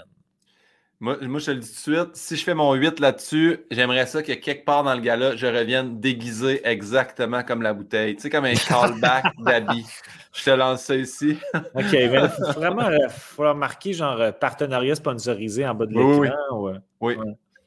Euh, puis ma mère surenchère la question avec Ça t'a pris combien de temps pour te réhabituer à vivre seul suite à Big euh, Brother Célébrité? Là? Ouais.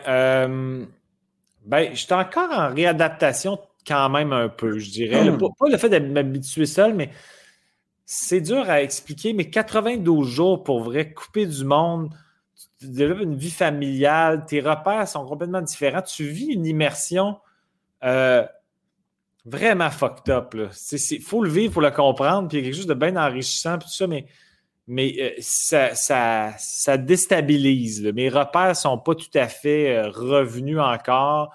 Puis je décris ça, j'ai jamais accouché, ça va te surprendre, mais j'ai jamais accouché dans la vie. Ah mais j'ai l'impression qu'un peu, je me sens un peu dans un postpartum, version légère. je ne veux pas atténuer ce que les femmes vivent, mais j'ai une nostalgie de, de ce qui était devenu un peu ma famille là-bas.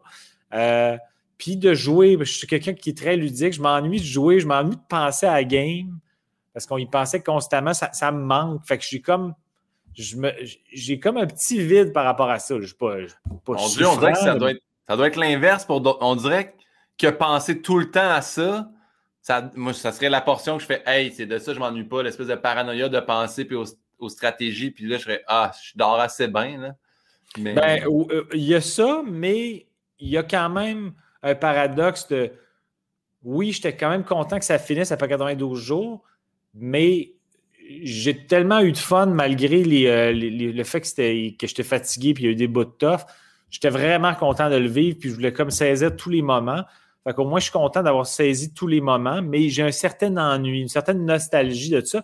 Mais j'ai lu là-dessus, puis je pense que c'est normal parce que c'était comme devenu une réalité. C'est comme quelqu'un qui s'en va en voyage de groupe pendant deux mois, il est avec le même monde, il revient, il, y a, comme un blues. Fait que j'ai comme encore un peu ce blues-là.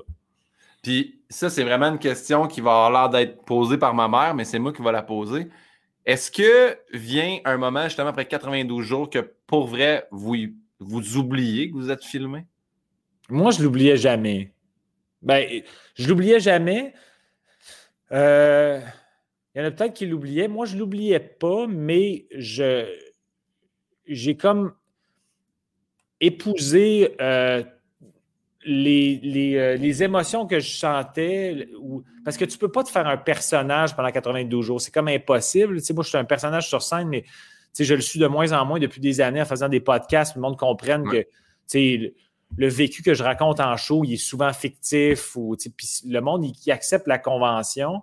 Fait que moi, je, faisais ça euh, en me disant je, vais vivre ça comme un gros podcast avec mélangé avec un jeu, mais je vais avoir une attitude de je m'en vais être moi-même.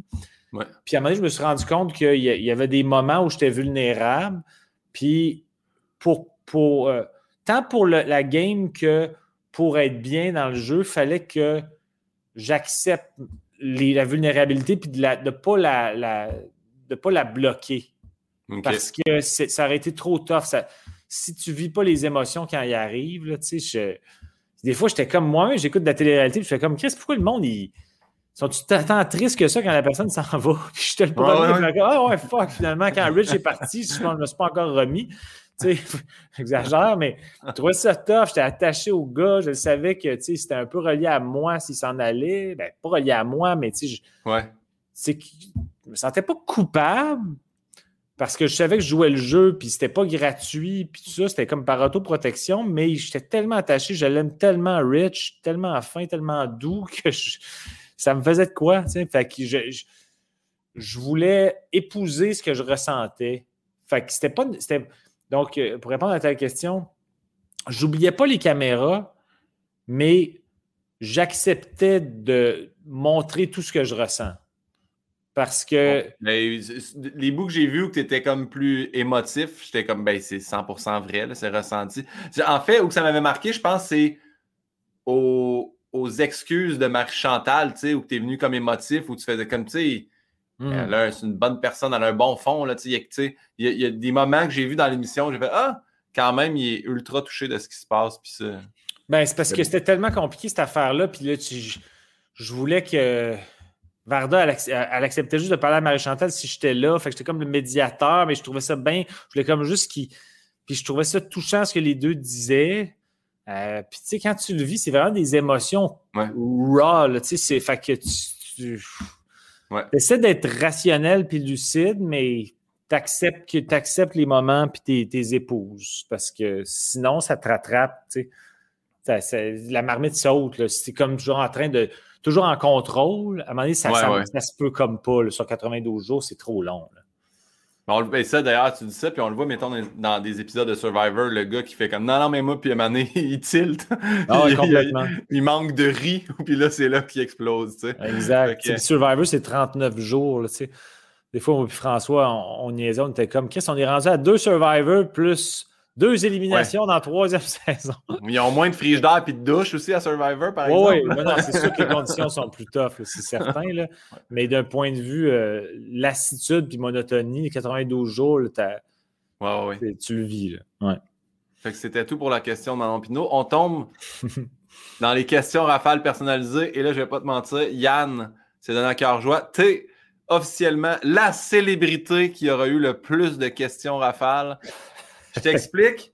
on te donne deux choix, tu choisis entre un ou l'autre. Tu peux t'expliquer, tu peux faire c'est ça, d'attitude, je te dis rien. Euh, puis des fois, ça peut être déchirant. Fait que tu peux dire Ah, mais j'aime ça autant, mais c'est celle-là que je choisis. Donc, première question. C'est des affaires qui, qui, vont, mettons, me, me mettre mal, par rapport à mon milieu? T'aimes-tu mieux Jay du Temple ou. Euh, Claude Cress, ça va-tu des affaires de même? un personnage ou un humain? oui, Mais tu, vas, voir, mais oui. C'est, la réponse est oui. Euh, première, c'est euh, Jean ou Thomas? Quand même soft. Euh, Thomas, parce que c'est plus doux, c'est moins sec, c'est deux syllabes, fait que tu as le temps de prendre ton envolé dans le prénom. Jean, c'est comme. OK, c'est fini, ça fait pouette-pouette comme Jean. C'est pas les gens tout seul, mais Jean-Thomas, on dirait que c'est plus. Euh, les gens ont beaucoup pensé que c'était. Jean-Thomas Jobin, ils m'ont dit c'est pas ton vrai nom, ça. Parce que le monde trouvait, puis je peux comprendre, mais c'était comme. Vu qu'au début, j'avais un style un, peu plus bourgeois, euh, stoïque, euh, snobinard. On dirait que Jean-Thomas Jobin, ça fait un peu bourgeois, snobinard, mais je suis désolé, c'est mon vrai nom. c'est mon vrai nom. Parfait, prochaine question. Nordique ou canadien? Nordique. Sûr, sûr, ah! sûr.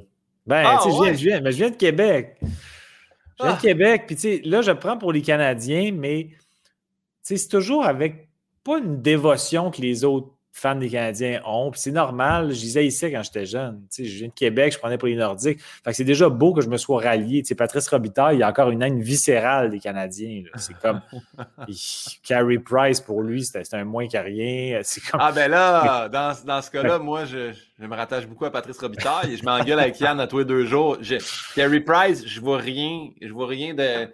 Il me dit hey, tu vu la première game, comment il est gaulé? Je fais. Pas vrai, j'ai pas capoté. Là. C'est pas, ça jamais... Puis oui, il y a une année qui a gagné quatre trophées, mais reste que j'ai jamais capoté sur lui.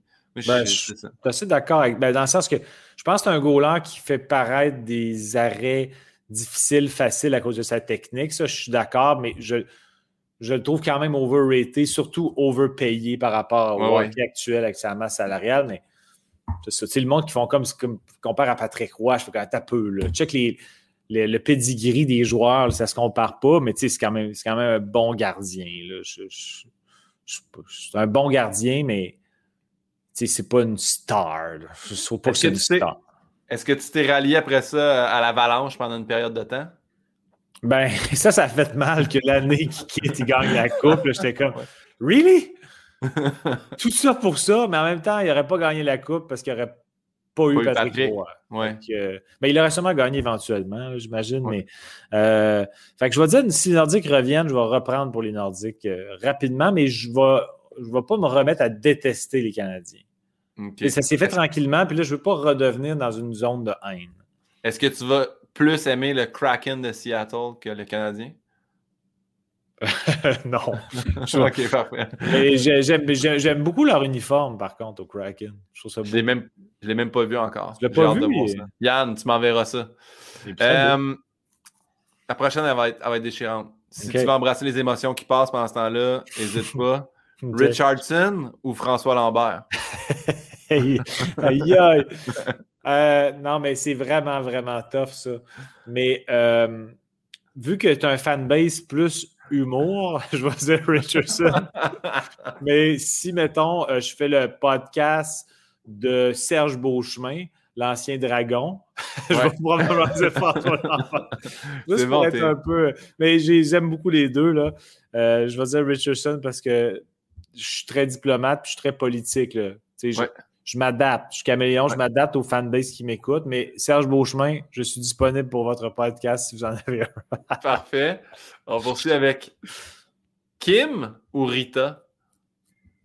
Et là, c'est bien raide, là, ces je sais, je sais. Il n'y en a Euh, pas de même. OK. Euh, je je pense qu'Yvon Michel a un podcast de boxe.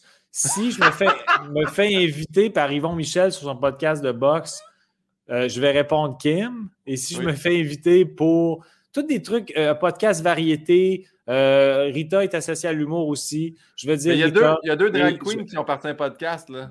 OK, ben, je, mais donc, à toi, je vais répondre Rita parce que c'est weird là, de dire ça, mais tu navigues un peu dans l'humour.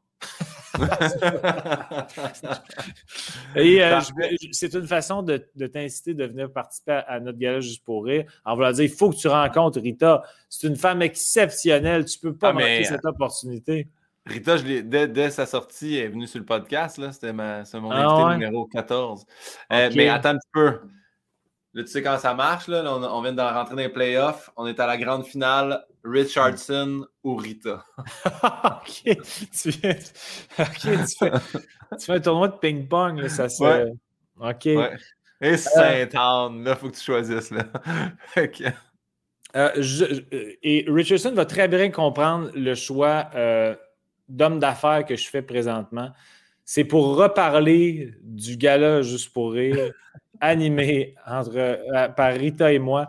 Je vais dire Rita, mais je tends une perche monumentale à Richardson pour qu'il vienne faire un numéro. En ce moment, il dit J'ai pas de matériel. Richardson, ça se peut pas. Tu es en fucking rodage au Lion d'Or. Ça fait 18 soirs en ligne. C'est impossible que tu puisses pas grappiller 7-8 gags puis étoffer ça pour faire un bon 8 minutes. Euh, Fait que Richardson, euh, tant que tu n'acceptes pas de participer officiellement au gala juste pour rire, Rita Baga remporte ce duel. Wow! Guillaume Pinot, à savoir si c'est Guillaume Pinot ou Richardson Zephyr, mon préféré sera celui qui officiellement acceptera de participer au gala. Parfait. On poursuit Rob and Amber ou Cops Are Us? Cops Are Us? Euh, ouais, mais ça, c'est sûr que c'est Yann qui envoie ça parce que ça dit absolument rien, je pense, comme Sarah.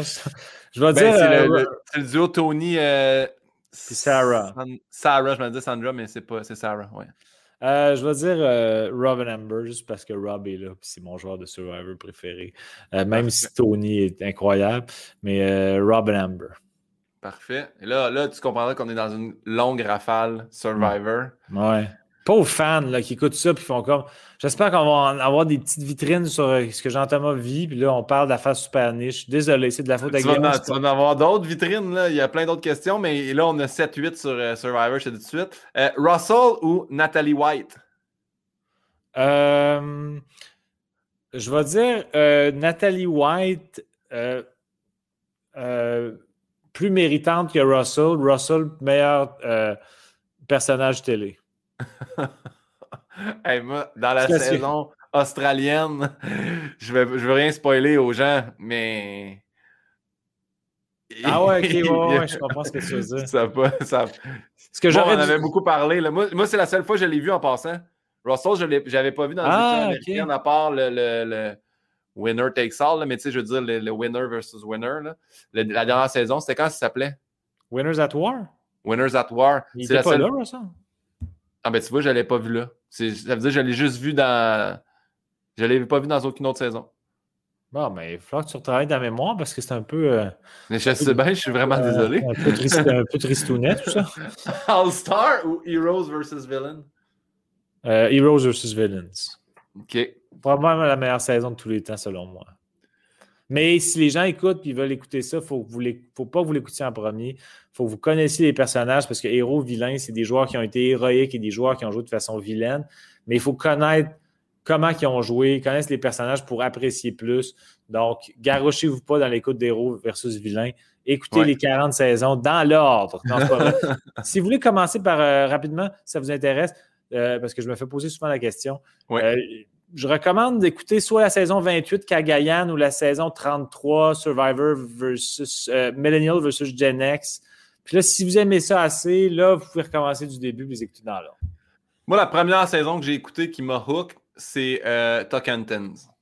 OK, mais c'est un, bon show aussi. C'est une autre époque, mais c'est un très Ouais. bon show aussi, Tocantins. Mais c'est la première que tu as écoutée de toutes?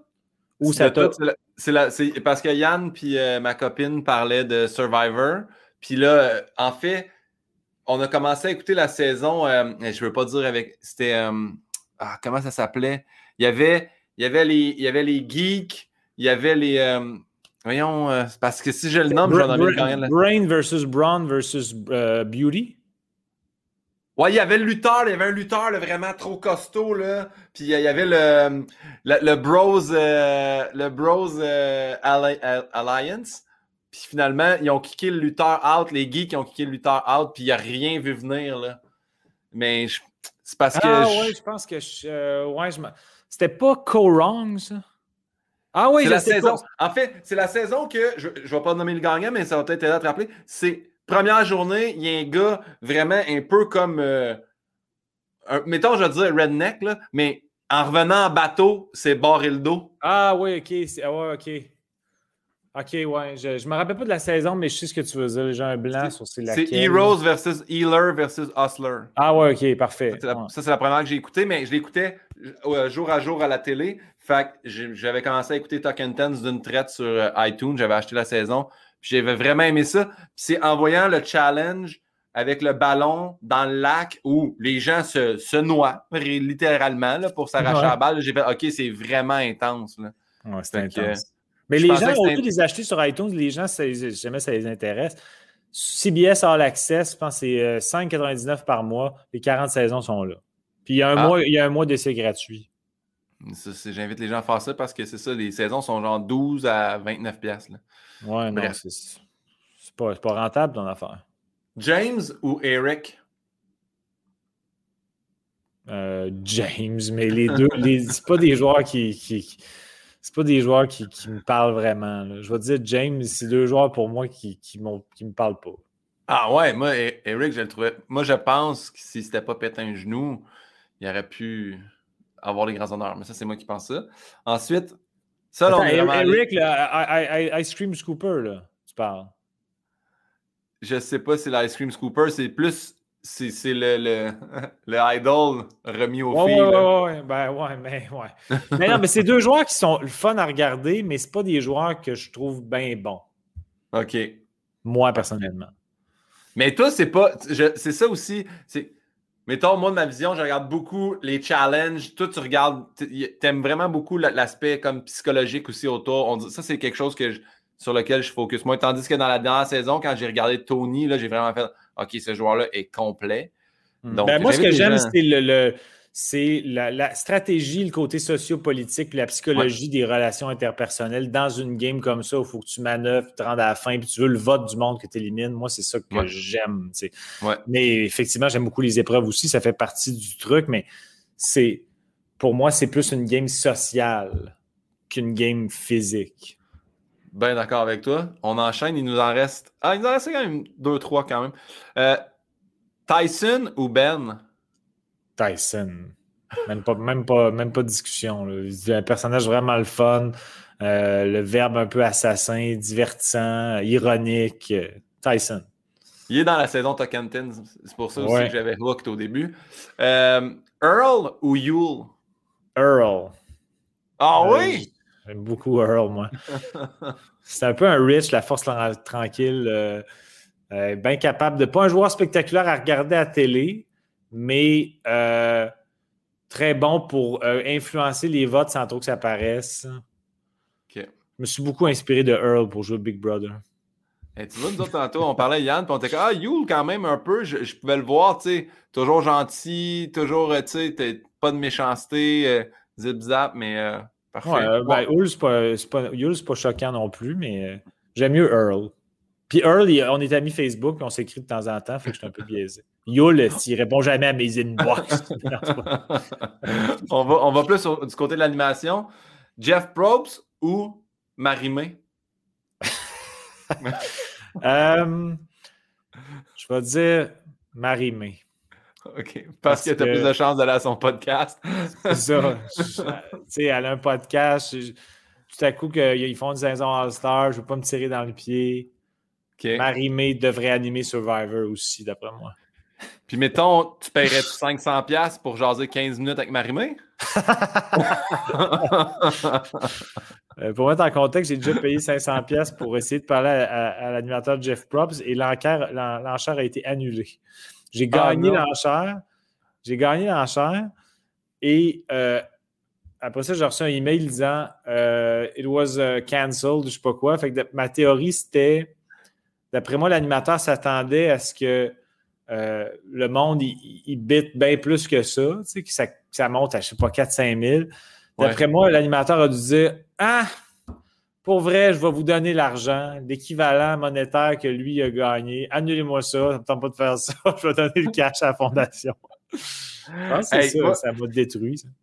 J'en profite pendant que tu comptes ça, ça m'a fait popper de quoi. Je vais. Euh, c'est Yann qui m'a conté. Mais en fait, Yann, on a l'histoire. Je ne peux pas nommer la personne, mais il y a quelqu'un qui animait euh, un truc pour une fondation, puis à la fin, c'est une célébrité, puis il se met lui-même aux enchères, tu sais, pour dire je passe une soirée avec vous, puis tout ça. Puis là, ça s'est mis à s'ostiner, tu sais, à 10 000, 12 000, 15 000. Puis là, maintenant, il a fait Hey, savez-vous quoi? Au lieu de vous ostiner entre les deux, là, ce que je vais faire, là, je vais vous le faire chacun à 15 000. Fait que les deux personnes ont eu une soirée avec la célébrité. Puis l'année d'après, il réanimait. Fait qu'il a fait on passait à 15 000. Personne. Personne. Ça, tu peux pas dire son nom? Ben non, non, je ne vais pas dire son nom. Ça veut-tu dire que son statut pendant cette année-là avait un peu droppé puis que le monde avait peut-être moins envie de passer du temps avec lui? Je ne sais pas, je sais pas. Je te le dirai, je te le dirai lorsque ça sera terminé. Là. Mais j'invite les gens à guesser qui peut être cette personne-là, mais ça, c'est une anecdote qui me fait toujours beaucoup rire. Ben ouais, c'est quand même drôle. ah là là. Ben Yann, tu peux la texter à Jean-Thomas, au pire, tu pourras avoir la réponse. Euh. Ok, parfait. On poursuit. Tu fais Survivor et tu dois créer une alliance avec soit Colton, Russell ou Johnny Fairplay. Qui tu choisis? Euh, Johnny Fairplay. Ouais. Johnny Fairplay parce que je, pense que euh, j'aurais plus confiance que euh, en termes d'humour, on pourrait connecter puis ça, ça créerait un lien qui installerait une confiance mutuelle. Je pense que Russell, j'aurais bien de la misère à jaser avec. Puis Colton, ben, non, jamais. Euh, il, a, trop été méchant, puis il n'a pas été fin. Euh, fait que, bon, Johnny Fairplay, je pense que c'est le plus récupérable des trois. Parfait. je pensais, je te disais qu'il y en avait deux, trois, mais il y en a encore une coupe, en fait. Sandra. C'était l'impression que le monde, ils vont. Ils vont non, non. ben, le monde, ils avanceront ce bout-là, c'est pas grave. Et je veux dire, c'est personnalisé à toi. C'est pour ça qu'on parle de Survivor. Sandra ou Parvati? Parvati. Plus, ah euh, plus complète. Euh, j'aime les deux, euh, mais je trouve que Parvati a une game plus complète. D'un point de vue social, elle est quand même pas pire dans les épreuves. Elle est charmante. Sandra est très bonne aussi. Je n'enlève pas de son mérite, mais si tu me dis qui tu préfères, puis qui, est meilleur, je dirais Parvati.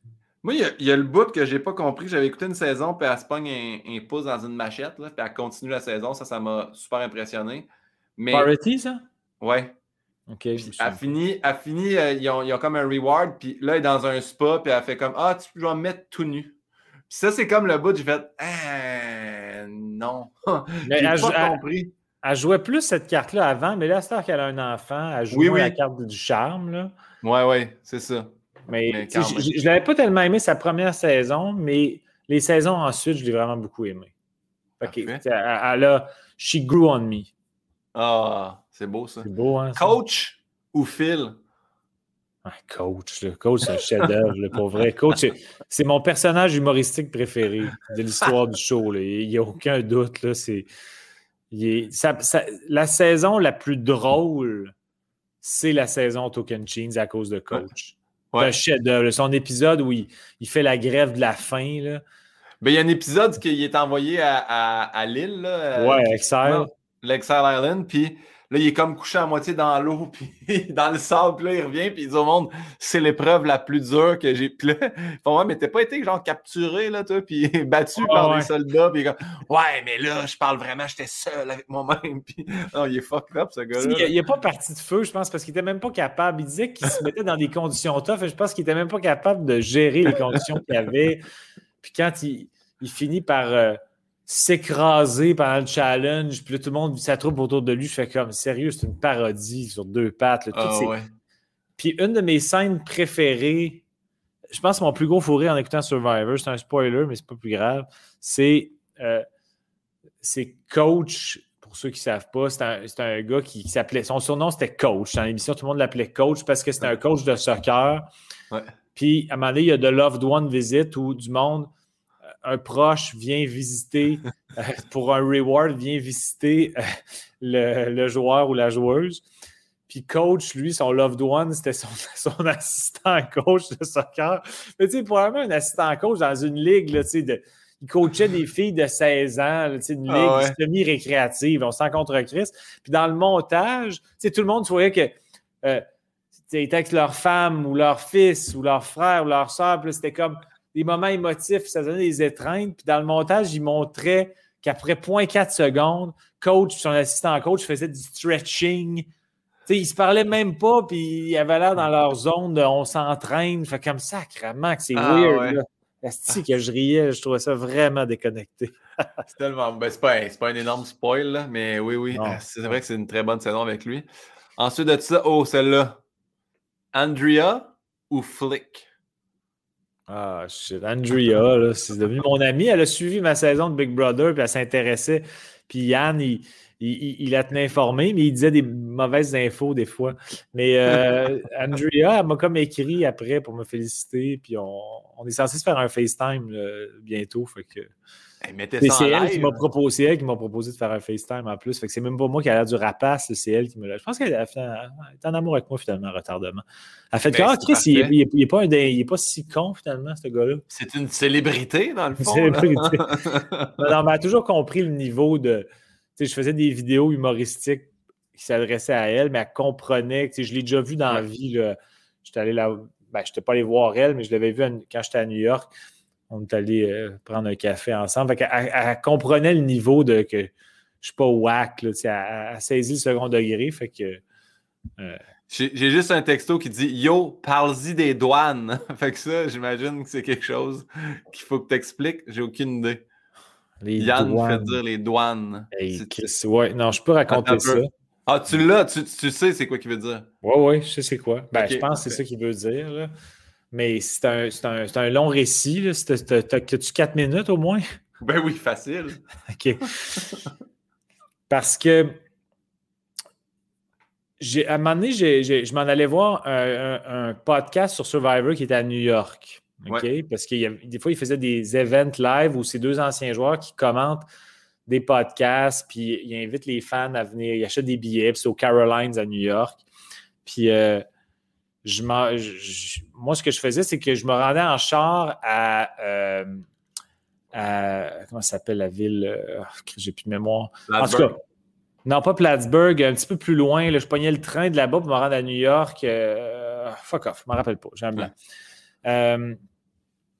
puis, fait que je laissais mon char dans la ville que j'oublie, puis je prenais le train de là-bas. Sauf que là, je, le, le douanier, le douanier s'est même posé des questions. Puis là, j'explique. Il dit Qu'est-ce que tu fais dans la vie? Je suis humoriste. Qu'est-ce que tu vas faire à New York? Je vais voir.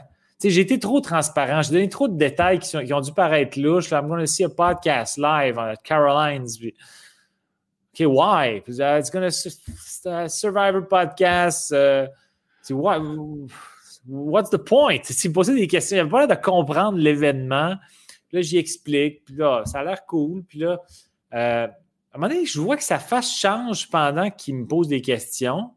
Parce que ça avait l'air comme. Il avait l'air sur le bord de me laisser aller, mais là, sa face change. Puis là, il dit OK, sir, you gotta go uh, at uh, this, this place. Là, il t'amène dans l'autre place aux douanes où là, c'est comme une investigation un petit peu plus soutenue. Ouais. Puis là, euh, le gars me pose des questions aussi. Puis là, euh, il me dit euh, OK, on s'en va dans une autre pièce. Puis là, il pogne et il me dit là, on va prendre. Là, il était juste avec moi, il n'y avait comme plus personne d'autre. Il dit là, euh, je sais que tu es humoriste, mais là, c'est plus drôle. Euh, on, sait que tu as déjà traversé les douanes illégalement et là, je dois prendre tes empreintes parce que tu es flagué dans le système, tu es flagué. Et si nos empreintes sont, correspondent, it's, going to be bad for you. Puis avec un ton super, il me pognait les pouces, puis j'étais comme, qu'est-ce qui se passe? Je comprenais absolument rien. Puis là, dans ma tête, j'étais comme, je suis en train de me faire. Euh, pranker, là, ouais. Ouais, ou, tu sais, pas pranker, mais ou, euh, tu sais, des fois, des. Euh, Chris, je cherche mes mots aujourd'hui, je, ne me rappelle pas le terme que je cherche, mais, tu sais, du monde qui vivent un Oh, fuck off, j'ai plus, j'ai plus de langue, j'ai plus de vocabulaire. Mais tu sais, quelqu'un qui se fait pogner dans une affaire politique ou qu'il fait Un, frame-up. Ouais, ouais, framer pour quelque chose? Puis, euh, puis là, euh, là, j'étais super nerveux. Puis là, j'étais comme, Chris, je demande de l'aide à qui en attendant les résultats? Puis il est devenu super raide. Puis je sentais qu'il était nerveux dans sa voix, comme s'il y avait comme un criminel devant lui. J'étais comme, voyons. Fait que là, il finit par me dire, euh, dix minutes plus tard, il revient puis il me dit All right, good, lucky for you, it didn't match. Euh. Fait que là, là je dis OK, mais on peut-tu juste parler de ça, de qu'est-ce qui est arrivé?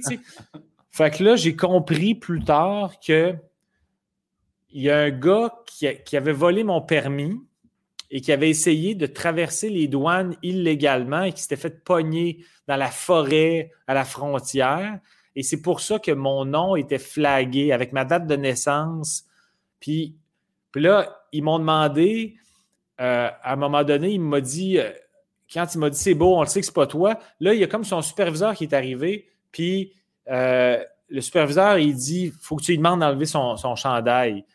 Parce que le gars avait un tatou là, euh, sur le chest, tu sais. Fait que là, il dit Veux-tu enlever ton chandail? Je fais comme Chris, on n'aurait pas pu faire ça au début, je, je, je l'aurais fait devant tout le monde, je m'en fous, ça aurait pu enlever tout le stress de l'empreinte, puis le, le, gars qui, qui a la respiration haletante, puis ça.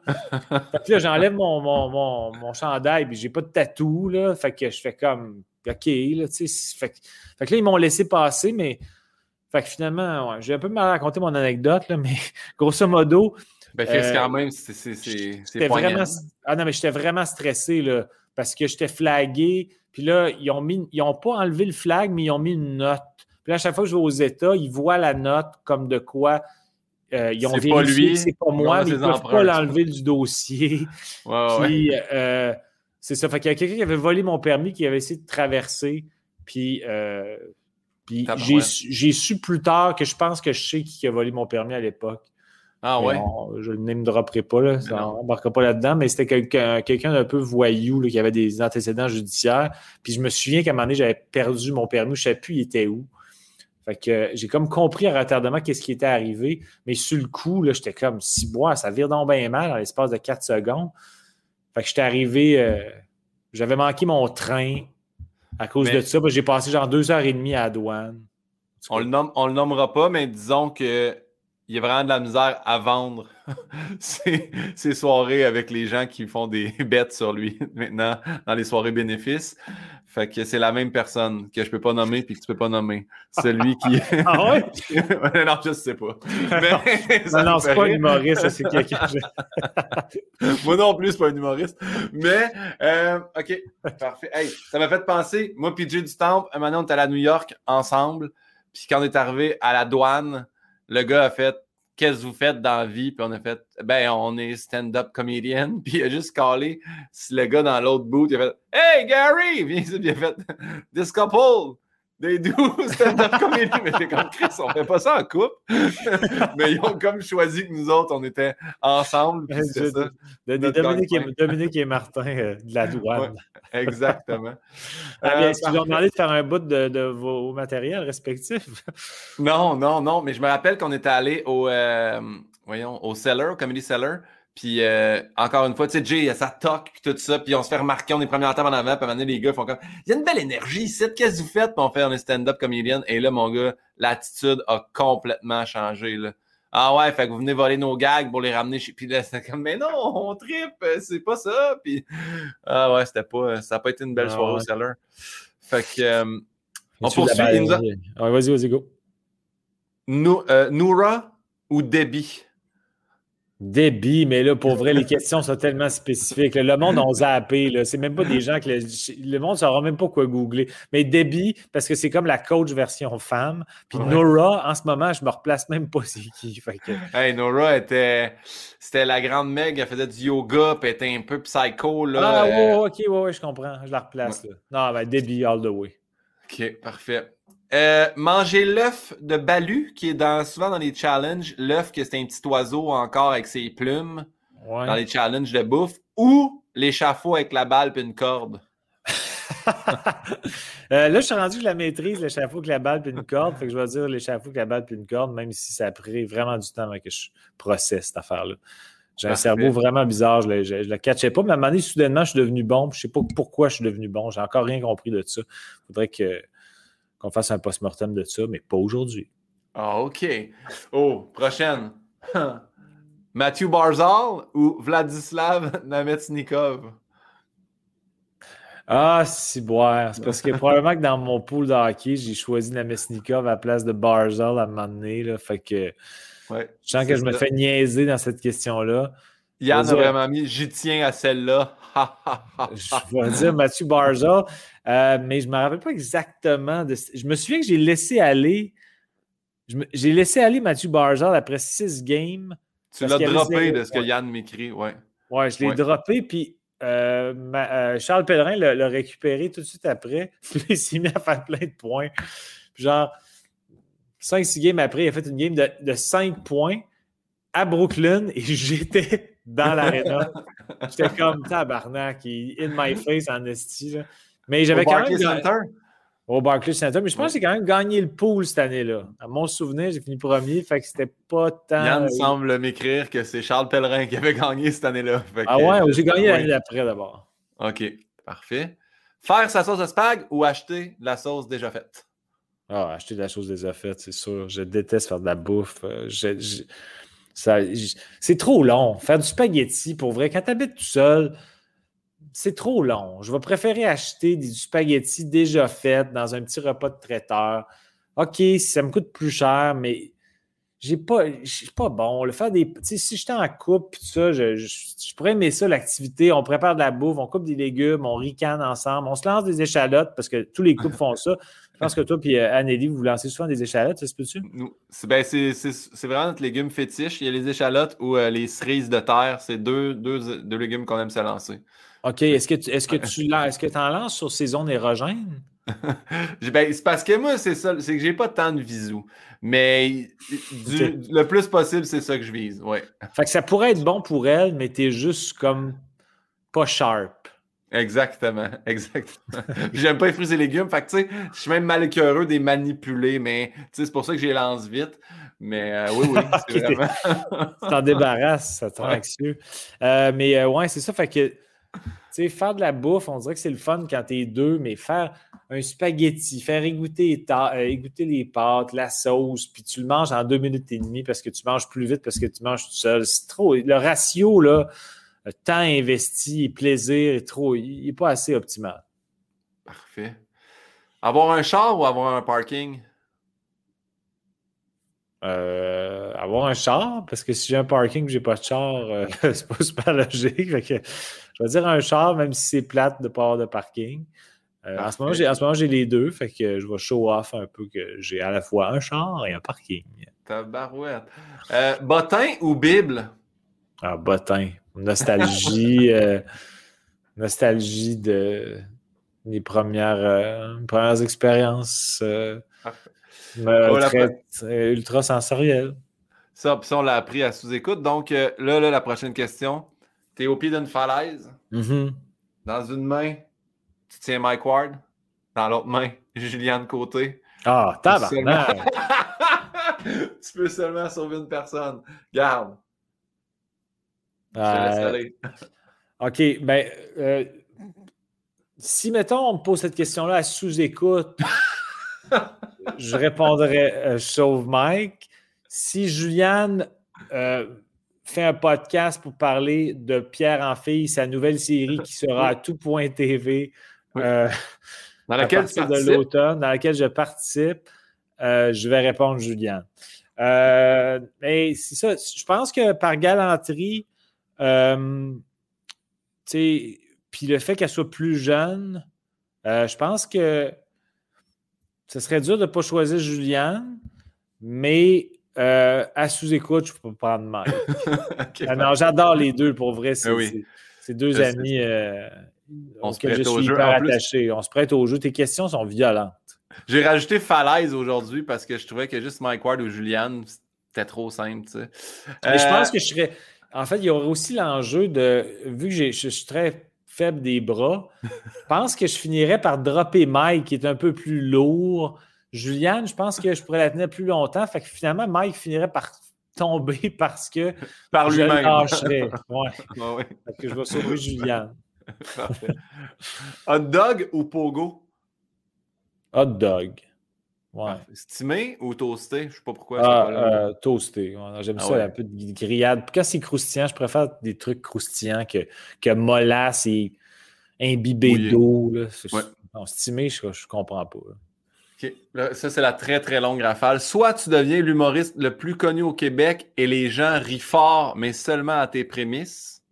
Ou soit que personne ne t'aime sauf les 25 hommes les plus riches de la planète qui, eux, sont des groupies finis de toi. Arc! C'est deux choix de merde, mais. Euh, ben, je pense que je vais prendre. Ah non, mais. Ouais, mais les 25, les 25 hommes les plus riches de la planète, est-ce qu'ils me donnent des dons random sans raison parce qu'ils capotent sur moi ou? Ils font juste poser des questions. corpo payant. Tu as des corpos très payants. Là. je ne sais pas quoi te dire. tu fais des shows de compagnie. Là. Ah, je vais prendre les 25 comme les plus riches. Parce que, pas nécessairement pour des raisons pécuniaires, mais juste que au moins ils rient aux bonnes places. Tu sais, rire pendant les prémices, euh, puis que je suis le plus populaire au Québec. Ah, quoi que c'est quand même. La popularité ne m'intéresse pas là-dedans, mais le fait qu'ils rient aux prémices tout le temps, Il y a quelque chose d'attachant là-dedans. Euh, non, je vais prendre les 25 hommes quand même. Les 25 hommes les plus riches. Comme ça, je pourrais avoir une vie un petit peu plus anonyme, puis le monde rirait aux bonnes places. Parfait. Les 25 personnes dans la salle, c'est ça qui est le Tu ferais des petites salles, mais. Des petites salles, mais c'est Mais les billets très chers. Ouais. Parfait. Euh, dans la question rafale, soit tu es atteint par la foudre ou tu tombes d'un troisième étage. Qu'est-ce que tu choisis? Euh... Tomber du troisième étage, je pense. J'espérais. Parce que tomber du troisième étage, je peux me pratiquer. Je ne peux pas me pratiquer à recevoir la foudre. Tomber du troisième étage, je peux me pratiquer un peu, sachant qu'il va falloir qu'à un moment donné que je tombe du troisième étage. si, mettons, je choisis. Parce que si je choisis, OK, je suis frappé par la foudre, je ne peux pas pratiquer ça avant. Je vais apprendre mon décès on the spot ou que je suis fucking. Euh, tu, décèdes pas, tu décèdes pas automatiquement. Il, y a, plein de gens qui. Ben, plein de gens. Je te dis pas que j'en connais mille, mais il y en a qui ont été atteints par la foudre, puis ça va très bien. Sont, qui sont pas morts. Ouais, je sais, mais on dirait que j'aurais confiance que du troisième étage, je puisse me pratiquer. En même temps, je me pratique. À force de me pratiquer, on va peut-être mourir une fois où je le rate. Là. Ouais. Euh. C'est surtout le premier coup que tu le pratiques, on dirait que ça se peut que ça aille pas bien. ouais, c'est ça. euh, mais je vais prendre ça pareil parce que je, je, je, je googlerais beaucoup ça. C'est quoi la meilleure façon de tomber? C'est quoi la posture à adopter? La, la roulade, euh, me mettre en position pour euh, épouser le sol. Euh, je, je pense que je vais prendre ça. Parfait. On revient aux questions traditionnelles. Quelle est ta plus grande peur slash phobie? Hmm.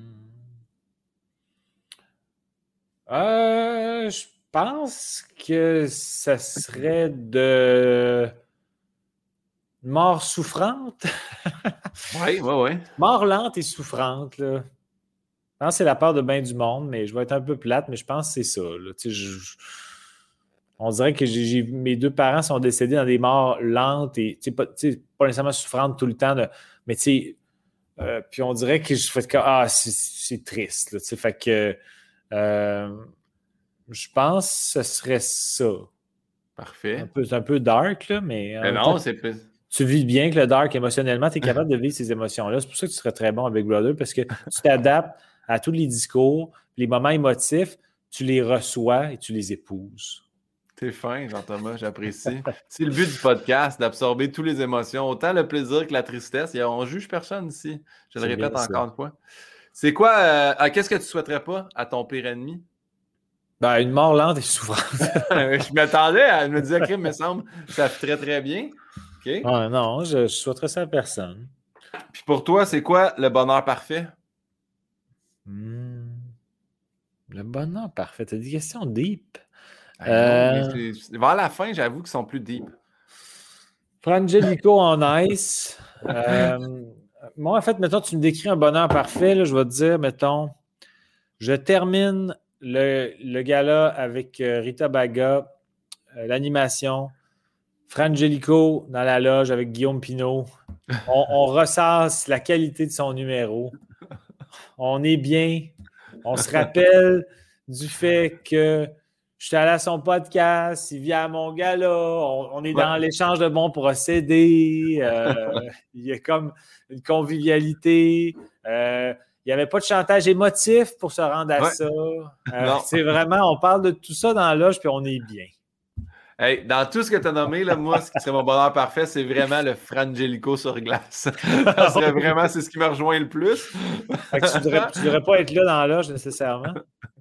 N'importe où avec toi et un Frangelico sur glace, c'est parfait. Euh, et là, on enchaîne. c'est bon. Euh, c'est la question la plus deep, je pense. Mais il y a ça, puis le premier deuil, mais ta plus grande épreuve. Ben, ma plus grande épreuve, c'est sûr que c'est mes deux parents qui sont décédés dans l'espace de cinq mois. Il n'y a pas de. C'est même pas d'hésitation. Ah si, euh, c'est vraiment assez pénible. C'est vraiment pénible de voir tes, les deux êtres les plus chers qui partent euh, un après l'autre, des longues maladies en plus. C'était vraiment, vraiment. Euh, c'est arrache-cœur parce que c'est des gens que t'aimes, puis tu les vois souffrir, puis euh, euh, je pense qu'une des affaires que je trouvais le plus difficile ou que je trouvais le plus qui m'apaisait, euh, c'était, ben, pas qui m'apaisait, mais que je trouvais important de, m'informer souvent, c'est ont-ils peur de la fatalité qui s'en vient? Sont-ils sereins par rapport à la mort? Et ça, souvent la réponse était oui. Ils ne semblaient pas, il semblait pas angoissés par ça. Il, était en paix, euh, dans l'acceptation. Et ça, c'est comme rassurant pour un enfant de, savoir que des êtres que tu aimes, que tu sais qu'ils vont quitter, sont sont pas angoissés. Je trouvais qu'il y avait quelque chose qui me terrorisait d'imaginer, parce que moi, je suis quelqu'un qui a peur de la mort dans la vie. Tu sais. Ouais. Je vais vous dire, je, J'espère être pas être rendu proche, là, mais on ne sait pas, ça peut arriver vite aussi. Là. Mais quand tu es un. Quand es, tu sais malade et condamné, puis que tu as peur de la mort, puis que tu es âgé, ça peut être vraiment, vraiment angoissant. Parce que moi, je, me transpose, je me fais comme. Ils peuvent avoir vraiment peur de. ils ne veulent pas partir, tu sais. Fait que c'était quelque chose que je trouvais bien important de, de, dialoguer là-dessus. C'est pas juste me faire rassurer, mais juste, tu sais, euh, mes, parents, ma mère, surtout mon père, il, était un petit peu moins lucide vers la fin de sa vie, mais euh, euh, elle allait à une. je trouvais ça vraiment beau, comme ça, s'appelait la maison Michel Sarrazin à Québec.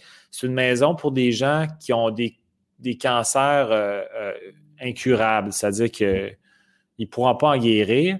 Puis il y a des ateliers, c'est une journée par semaine parce que chacun a sa journée. Ma mère, c'était les mardis. Elle allait passer une journée là-bas avec des gens dans la même situation qu'elle. Puis il y avait des psychologues, puis des gens qui. Fait que c'était des ateliers de groupe où ils jasaient de ce qu'ils vivaient. Puis là, ils pouvaient parler de ce qu'ils vivaient avec des gens qui vivaient la même chose qu'eux ou qu'elle. Euh, fait qu'il y avait quelque chose de super sain là-dedans, de l'acceptation, de pouvoir justement. Euh, en parler avec quelqu'un qui sait exactement ce que tu vis. Tu sais, moi, euh, je, peux pas, je peux être empathique et être là pour elle, mais j'avais pas, pas, pas, le même pronostic qu'elle. Puis, ça, puis, quelque chose de super simple. Ça a beaucoup, beaucoup aidé ma mère, ça. Euh, à nous en parler à quel point ça lui faisait du bien.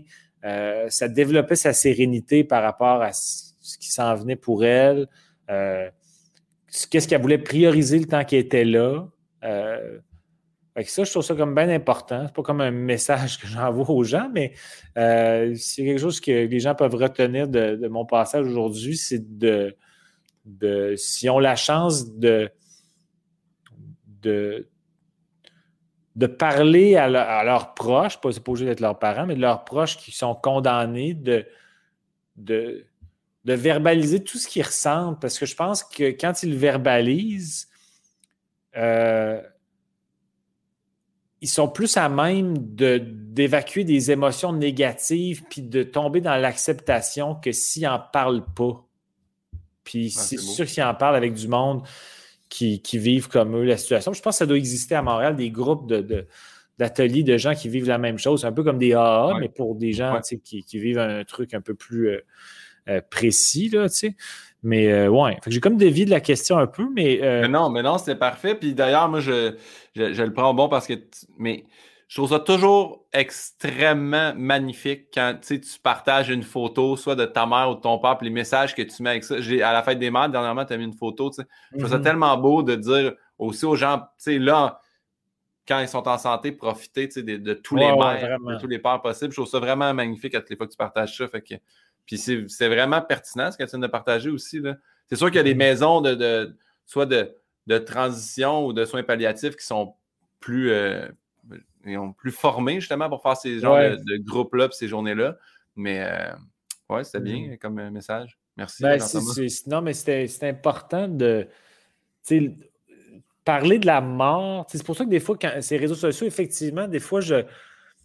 je la raison pour laquelle j'avais parlé du décès de mes parents au début, pas la seule raison, évidemment, je voulais que mon entourage le sache pour pas que je, le dise à les personnes un après l'autre.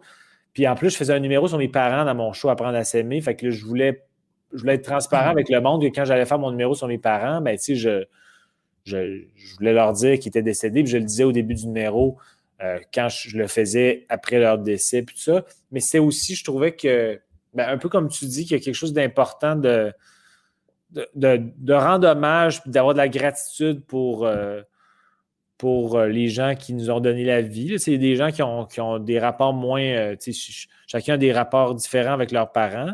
Mais moi, j'ai eu la chance d'avoir des parents incroyables. Puis je trouve ça important de, le témoigner même après leur départ. Puis comme tu dis, il y a des gens qui, qui ont encore leurs parents. Puis peut-être qu'il y en a qui font comme Ah, ben moi, j'ai un rapport un peu plus difficile avec mon père ou avec ma mère, puis que j'ai peut-être le temps de le rattraper avant qu'il parte, mais si ça peut faire ça un peu, euh, tant mieux. C'est pas le but nécessairement, mais si c'est un, avantage collatéral ou un effet collatéral, ben tant mieux. Ouais. Parce que j'ai vu, j'ai vu le, Dernièrement, j'ai écouté le film Bonjour voisin avec Tom Hanks qui fait la vie de Mr. Rogers. Puis justement, dans, l'histoire de ce film-là, il, y, a un père qui est comme absent. Puis le, le, gars est bien fâché. Il dit Mais ton père, en étant absent, t'as formé d'une certaine façon, puis t'as beaucoup donné, puis t'es devenu la personne. Puis j'ai comme fait, oh mon Dieu, réussi à twister ça positif, puis voir de quoi. Puis à partir de là, j'ai essayé de plus ouvrir mes horizons, de moins juger. Des fois, c'est vrai qu'il y a quelque chose qui arrive, puis si mhm. les gens peuvent essayer de renouer avec leurs parents, je te dis pas que c'est nous dans le podcast qui va changer ça, mais des fois, c'est juste une petite phrase de même ou un partage comme tu viens de faire que le monde font eh, ça serait le fun de lâcher un petit câble à mes parents. Fait que bref. Euh, mhm. Merci pour ça. Et là, à chaque fois j'arrive à cette question-là, je me dis toujours c'est très mal pacé, mais j'ai quand même tenu à la garder là. La prochaine question, c'est te souviens-tu de ton dernier fou rire? Fait que c'est sûr que là, on vient de parler de la plus grande épreuve au dernier fou rire. C'est un bon gars, mais. Oui, oui, c'est parfait. Euh, non, mais pour vrai, mon dernier fou rire, euh, c'est avec Kim à Big Brother parce que il venait d'installer le. Je, vais essayer de raconter pour que ça soit drôle pour ceux qui ne l'ont pas vu, parce que je pense que ce n'est pas grave. Euh, c'est qu'à un moment donné, dans, l'émission, ils ont amené une twist qui s'appelait La ruée vers l'or. Il fallait que quelqu'un quelqu'un avait la possibilité d'accumuler quatre lingots. Et s'il atteignait quatre lingots, ça lui donnait un accès à la finale directement, à la finale du Final Tree. Après ça, il y avait le Final Two, mais le Final Tree, quelqu'un pouvait se rendre au Final Tree avec quatre lingots. Fait que là, il amène la twist. Il nous l'annonce. C'est Kim qui est patron. Elle lit le carton.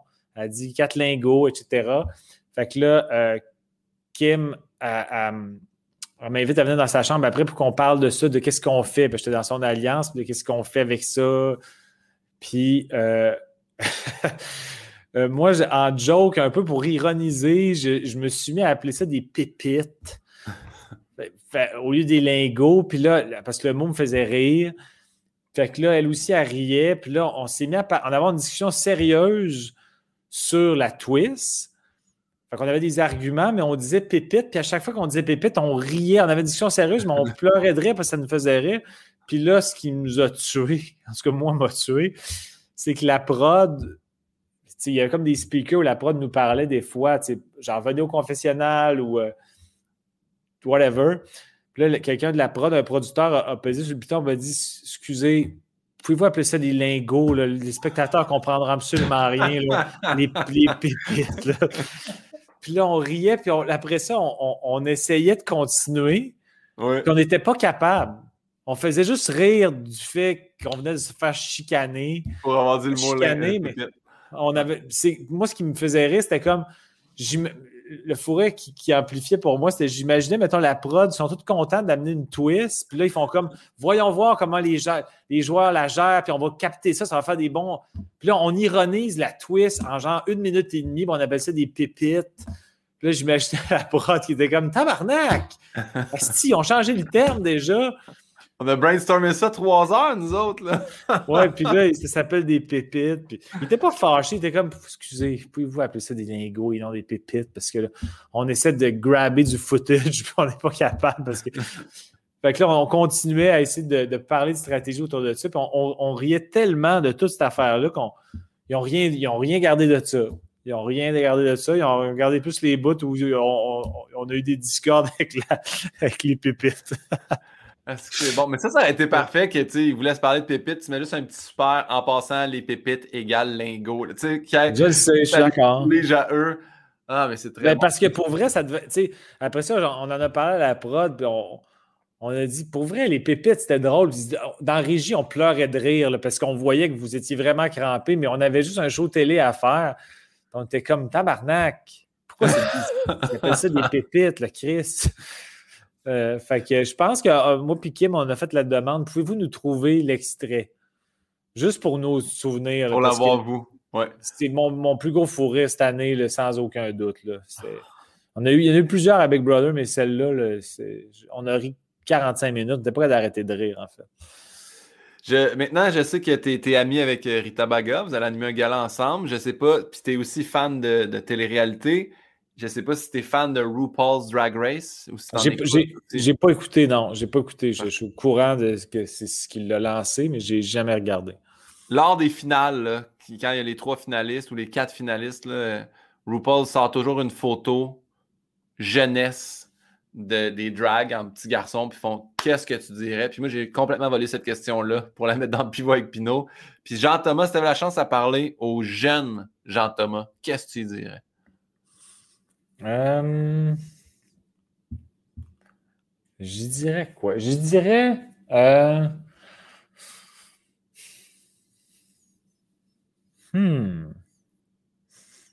je pense que je dirais. Euh... Profite de. Euh, mais je dirais pas de changer grand-chose dans son parcours parce que je pense que j'ai abouti à un endroit où je suis bien et je suis content. Euh, je dirais peut-être euh, commence à expérimenter plus tôt dans ta vie des trucs qui te sortent de ta zone de confort. Euh, parce que je n'ai pas commencé sur le tard en humour, j'ai commencé à 23 ans, mais de 18 à 23 ans, je me cherchais. Puis je dis pas que j'ai perdu 5 ans parce que j'ai fait des affaires, puis probablement que j'avais besoin de gagner une expérience de vie ou de comprendre qui j'étais ou d'accepter ma timidité puis de faire en sorte que je devienne game d'appliquer à l'école de l'humour parce que j'étais tellement terrifié à l'idée de faire des auditions puis tout ça que j'ai remis, mettons. J'aurais pu commencer à faire mes éditions, peut-être pas à, 19 ans, j'étais dans une école à, Québec qui s'appelait le CRTQ, qui était comme un équivalent de ProMédia, une école de radio qui m'a beaucoup aidé. Mais, ouais, Pierre Rivlard le fait, à cette école-là. Pierre Rivlard le fait, effectivement. Ouais. Ouais. Fait que 20, 20 euh, mes âges de 20, 21, 22, j'ai pas appliqué à l'école de l'humour parce que j'ai été check-in, mettons. Ceci dit, si j'avais appliqué avant, peut-être que, tu sais, je pense que les Denis puis moi, euh, quand on a fait l'école, puis euh, on était arrivé dans un bon timing que les gens avaient envie d'entendre des propositions humoristiques différentes. Fait que peut-être que par rapport au timing, c'était mieux comme ça, parce que peut-être que je suis arrivé à 20 ans, mon timing aurait été moins bon. Je dis pas que j'aurais pas réussi pareil, mais peut-être que j'avais besoin de gagner ce temps-là.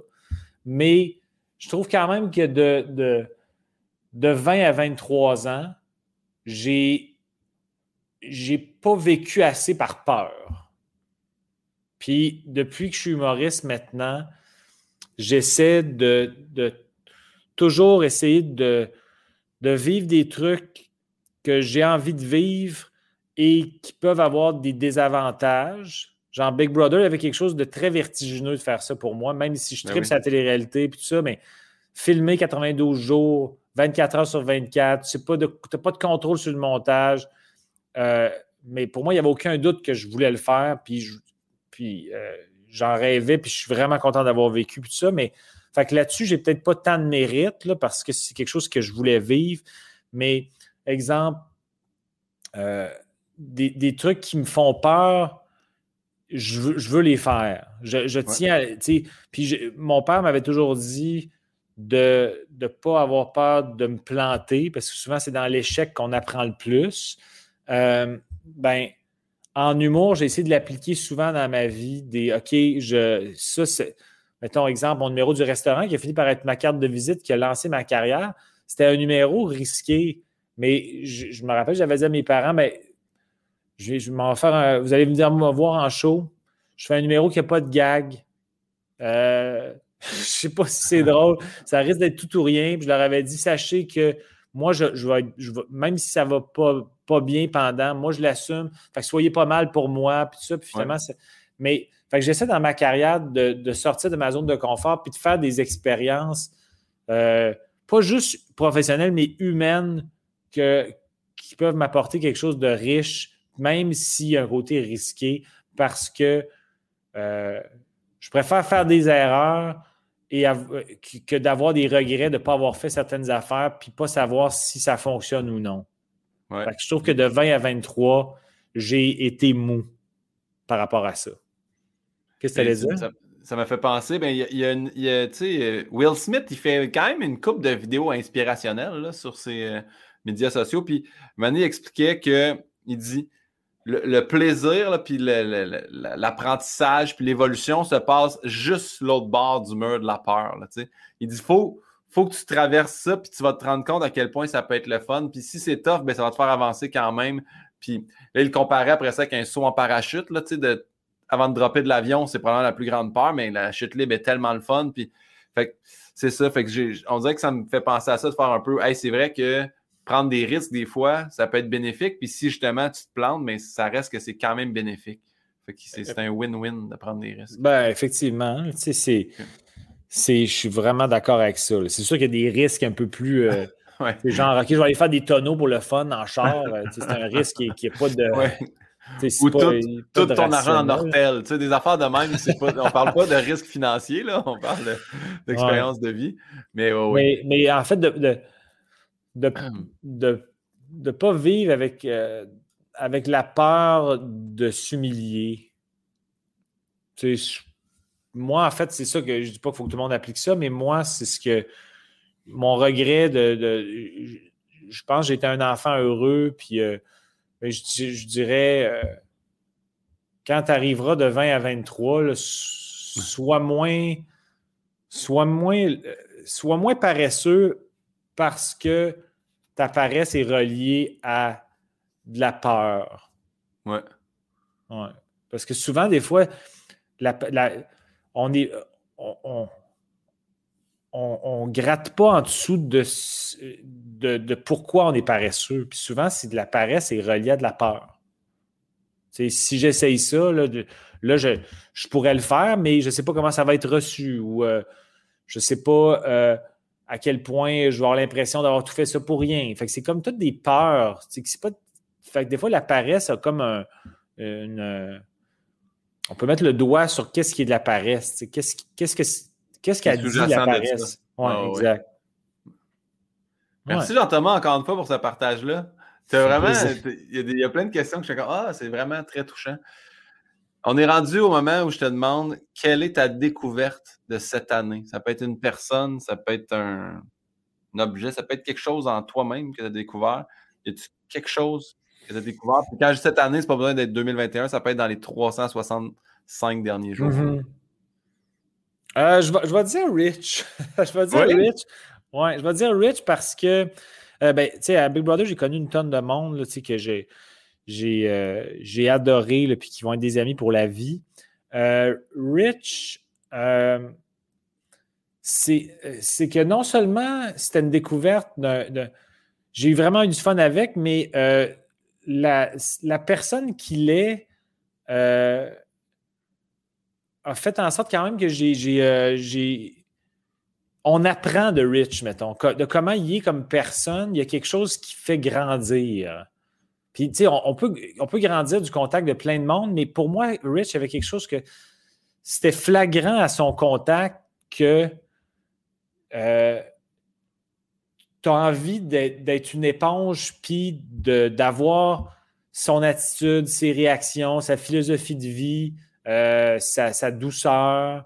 Euh, il y a quelque chose qui est vraiment ma mère a dit souvent l'expression c'est un humain à cloner ou c'est une personne à cloner un tel ou une telle, mais Rich a quelque chose de ça.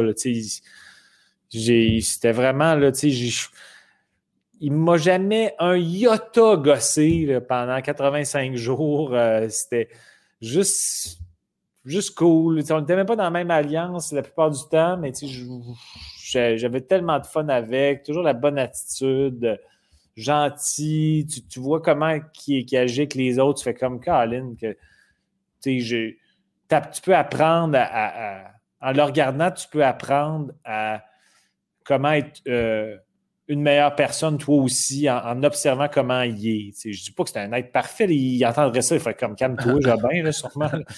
Mais, Mais tu as découvert l'être humain derrière la célébrité.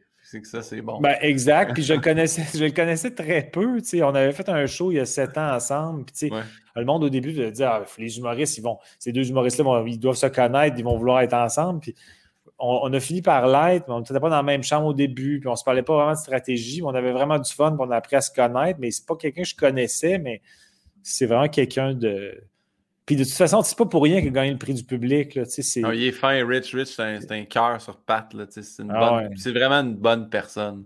Ah, vraiment. Il n'y a pas de. sais, à première vue, tu fais comme, il n'y a pas de défaut. J'ai pas vu aucun défaut chez ce gars-là, tu. Euh, Ben, c'est je vais dire Rich parce que tu as ouvert la porte de, de découverte Ben- d'une personne, puis comme c'est frais dans ma tête, puis que, tu j'ai passé une tonne de temps avec les autres, puis j'avais du fun avec tout le monde, puis tout le monde, tu peux gagner de tout le monde, mais Rich avait quelque chose de, de comme, une, c'est comme une vieille âme. Une, Mais là, depuis tantôt, que- tu parles de, de Rich. Aurais-tu, comme pour les gens qui le connaissent, as-tu une photo à l'appui, mettons, pour nous Ceux qui ne savent pas c'est qui, là, c'est lui. Là. C'est ça, c'est lui qui, qui est. En même temps, il est tellement euh, à l'affût, il veut tellement mon bien qu'il va être sûr que je ne prenne pas trop de Fangelico. Ouais, exact. Parce que là, pour l'instant, il me reste la moitié de bouteille qu'on va partager dans la loge quand tu vas venir faire ton. Sur glace. Tu vas avoir- tu vas avoir ton standing ovation après notre, euh, ton numéro dans le gala. Là. Oui. Euh, J'adore ce Ouais. running gag-là. que Je vais t'écrire genre des, des inbox sur Messenger. OK, je l'ai viré un peu en joke, mais pour vrai, là, tu le fais, le gars-là. Hey, ça, là, ça, c'est comme nous autres, quand on a fait la tournée du Rosec, v'là, euh, deux étés, c'est la première fois de ma vie que je faisais le Rosec, tu sais, qui est la tournée de la Côte-Nord, Gaspésie, puis tout. Puis euh, on arrive euh, justement à Havre-Saint-Pierre. Puis le soir, on va veiller, là, c'est- on parle d'avant-pandémie. Puis Là, on rentre, puis on a vraiment l'air des trois petits gars de Montréal, mon gars de son, puis ma première partie de Jay Fournier. Puis un gars qui arrive fait Les gars, vous venez de Montréal?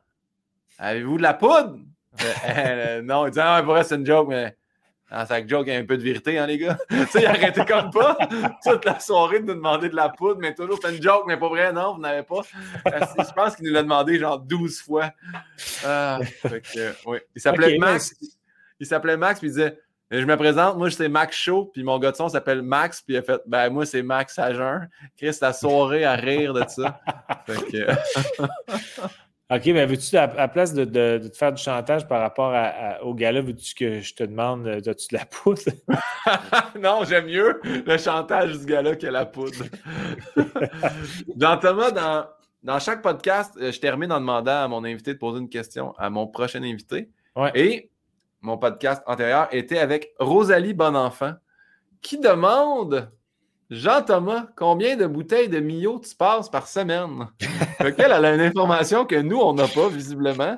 Ben, Mais euh, Mio, c'est comme l'aspartame en liquide, c'est ça? ouais, ben, à sous-écoute, souvent, je, peut-être, à- pour, pour ça qu'elle parle de ça. OK. Euh, que- qu'elle voit que je, souvent à mes drinks à sous-écoute, je rajoute, si mettons de la vodka avec de l'eau, je rajoute des gouttes de Mio. Euh, je vais dire une ou trois semaines. Fait que Ah ouais, c'est quelle couleur? Parce qu'il y a plein de couleurs. Là. Y a-t-il une saveur en particulier? un peu. Une autre, Attention, t'as tes écouteurs. Là. une autre sponsorisation. Partenariat sponsorisé. Donc, euh, la saveur. Tu vois qu'il n'est pas loin hein, quand même. Ouais. le Frangelico et le Mio. Punch aux fruits. Oh yeah! Double color. Fait que, ah, c'est-tu Mio Fit? J'ai vu qu'il y avait des Mio Fit aussi pour comme l'entraînement, je crois. Non, euh, ah, ça, je savais pas. Non, je pense pas que c'est mis au fit, celle-là. OK. Parce qu'elle already super fit. All right. Euh, ouais, fait que, un tiers de bouteille par semaine. Colin, quand même. Moi, j'ai un ami qui n'est pas capable de boire autre chose que du coke diète, puis on lui a dit là, il faut vraiment que tu boives de l'eau. Puis là, depuis, il boit de l'eau remplie de Mio. Que Je sais pas à quel point c'est bon. Hmm, non, mais euh, effectivement, du Mio, là, je suis pas sûr que d'un point de vue santé, c'est vraiment fameux. C'est la chose à faire. Jean-Thomas, c'est rendu, à- c'est rendu à toi. On est à la dernière question. J'ai eu un bonheur énorme, deux heures deux à discuter avec toi, dont une heure sur des questions de Survivor. On s'excuse. On s'excuse. Peut-être que tu pourrais mettre des, euh, des, euh, des points curseurs là, pour que le Ouais. monde puisse sauter. On checkera, checkera. dans- pour tomber dans le pertinent, sautez là. si vous voulez pas entendre parler de Survivor, sautez de 43 à 1h27. Mais s'il n'y a pas de problème, moi, ça m'a rendu très heureux. Donc, ma prochaine invitée sera Chloé Deblois. OK. As-tu une question pour Chloé Deblois? Euh, ouais, ma question, ça serait euh, en ce moment, il y a beaucoup de mannes. J'habite dans le vieux, il y a beaucoup de mannes. Oui. Il y en a beaucoup dans mes grandes fenêtres. Euh, Chloé, viendrais-tu enlever les mannes de mes fenêtres, s'il vous plaît? Parce que là, ça, ça, ça, ça nuit à ma vue. là. Je vois trop de mannes. J'essaie de checker le pont, mais il y a trop de mannes collées qui sont comme mourantes ou qui sont jammées. Fait que trouve-toi des échafauds Je sais pas, arrange-toi, mais viendrais-tu enlever mes mannes, s'il vous plaît? La question, c'est Chloé, viendrais-tu enlever mes mannes, s'il vous plaît? S'il vous plaît. Euh, ça mettra en contexte aussi, là. Oui, oui, oui, c'est ça. J'aimerais quand même, je sais pas quand est-ce que tu, tu, y parles, parce que les mannes, c'est une, une, petite vitrine. Là, fait j'aimerais ça qu'elle vienne faire ça d'ici deux, trois jours. jeudi, ben j'y parle jeudi. Fait que là, on est lundi. Fait que dans trois jours, oui, oui. Puis euh, tu, tu, me permets de donner ton numéro de téléphone si, ben, si elle accepte l'offre. Ouais. L'offre. L'offre. Je sais pas pourquoi j'ai mis un T. oui, si elle accepte l'offre, euh, donne-y mes coordonnées. Puis euh, dis que jeudi soir, j'ai rien. Parfait. Super. Ça, c'est fait. Ah, Jean-Thomas, ça serait terminé, mais je demande toujours aux invités s'ils ont quelque chose à plugger. Y a-tu quelque chose cet été ou à court terme? Y a-tu quelque chose qu'on doit aller voir ou y a-tu? Euh, ben, il y, a un gala juste pour rire à Krita Baga le 23 juillet, deux représentations. Euh, un invité qui va probablement closer le show parce que ça va être la célébrité la plus connue euh, du gala, c'est-à-dire Guillaume Pinot, qui va venir faire un numéro sur le Frangelico, à quel point il, s'est rendu compte que la forme de la bouteille, c'était justifié. C'est solide, c'est informatif c'est drôle, il y a de la substance. C'est un numéro dont on va se rappeler.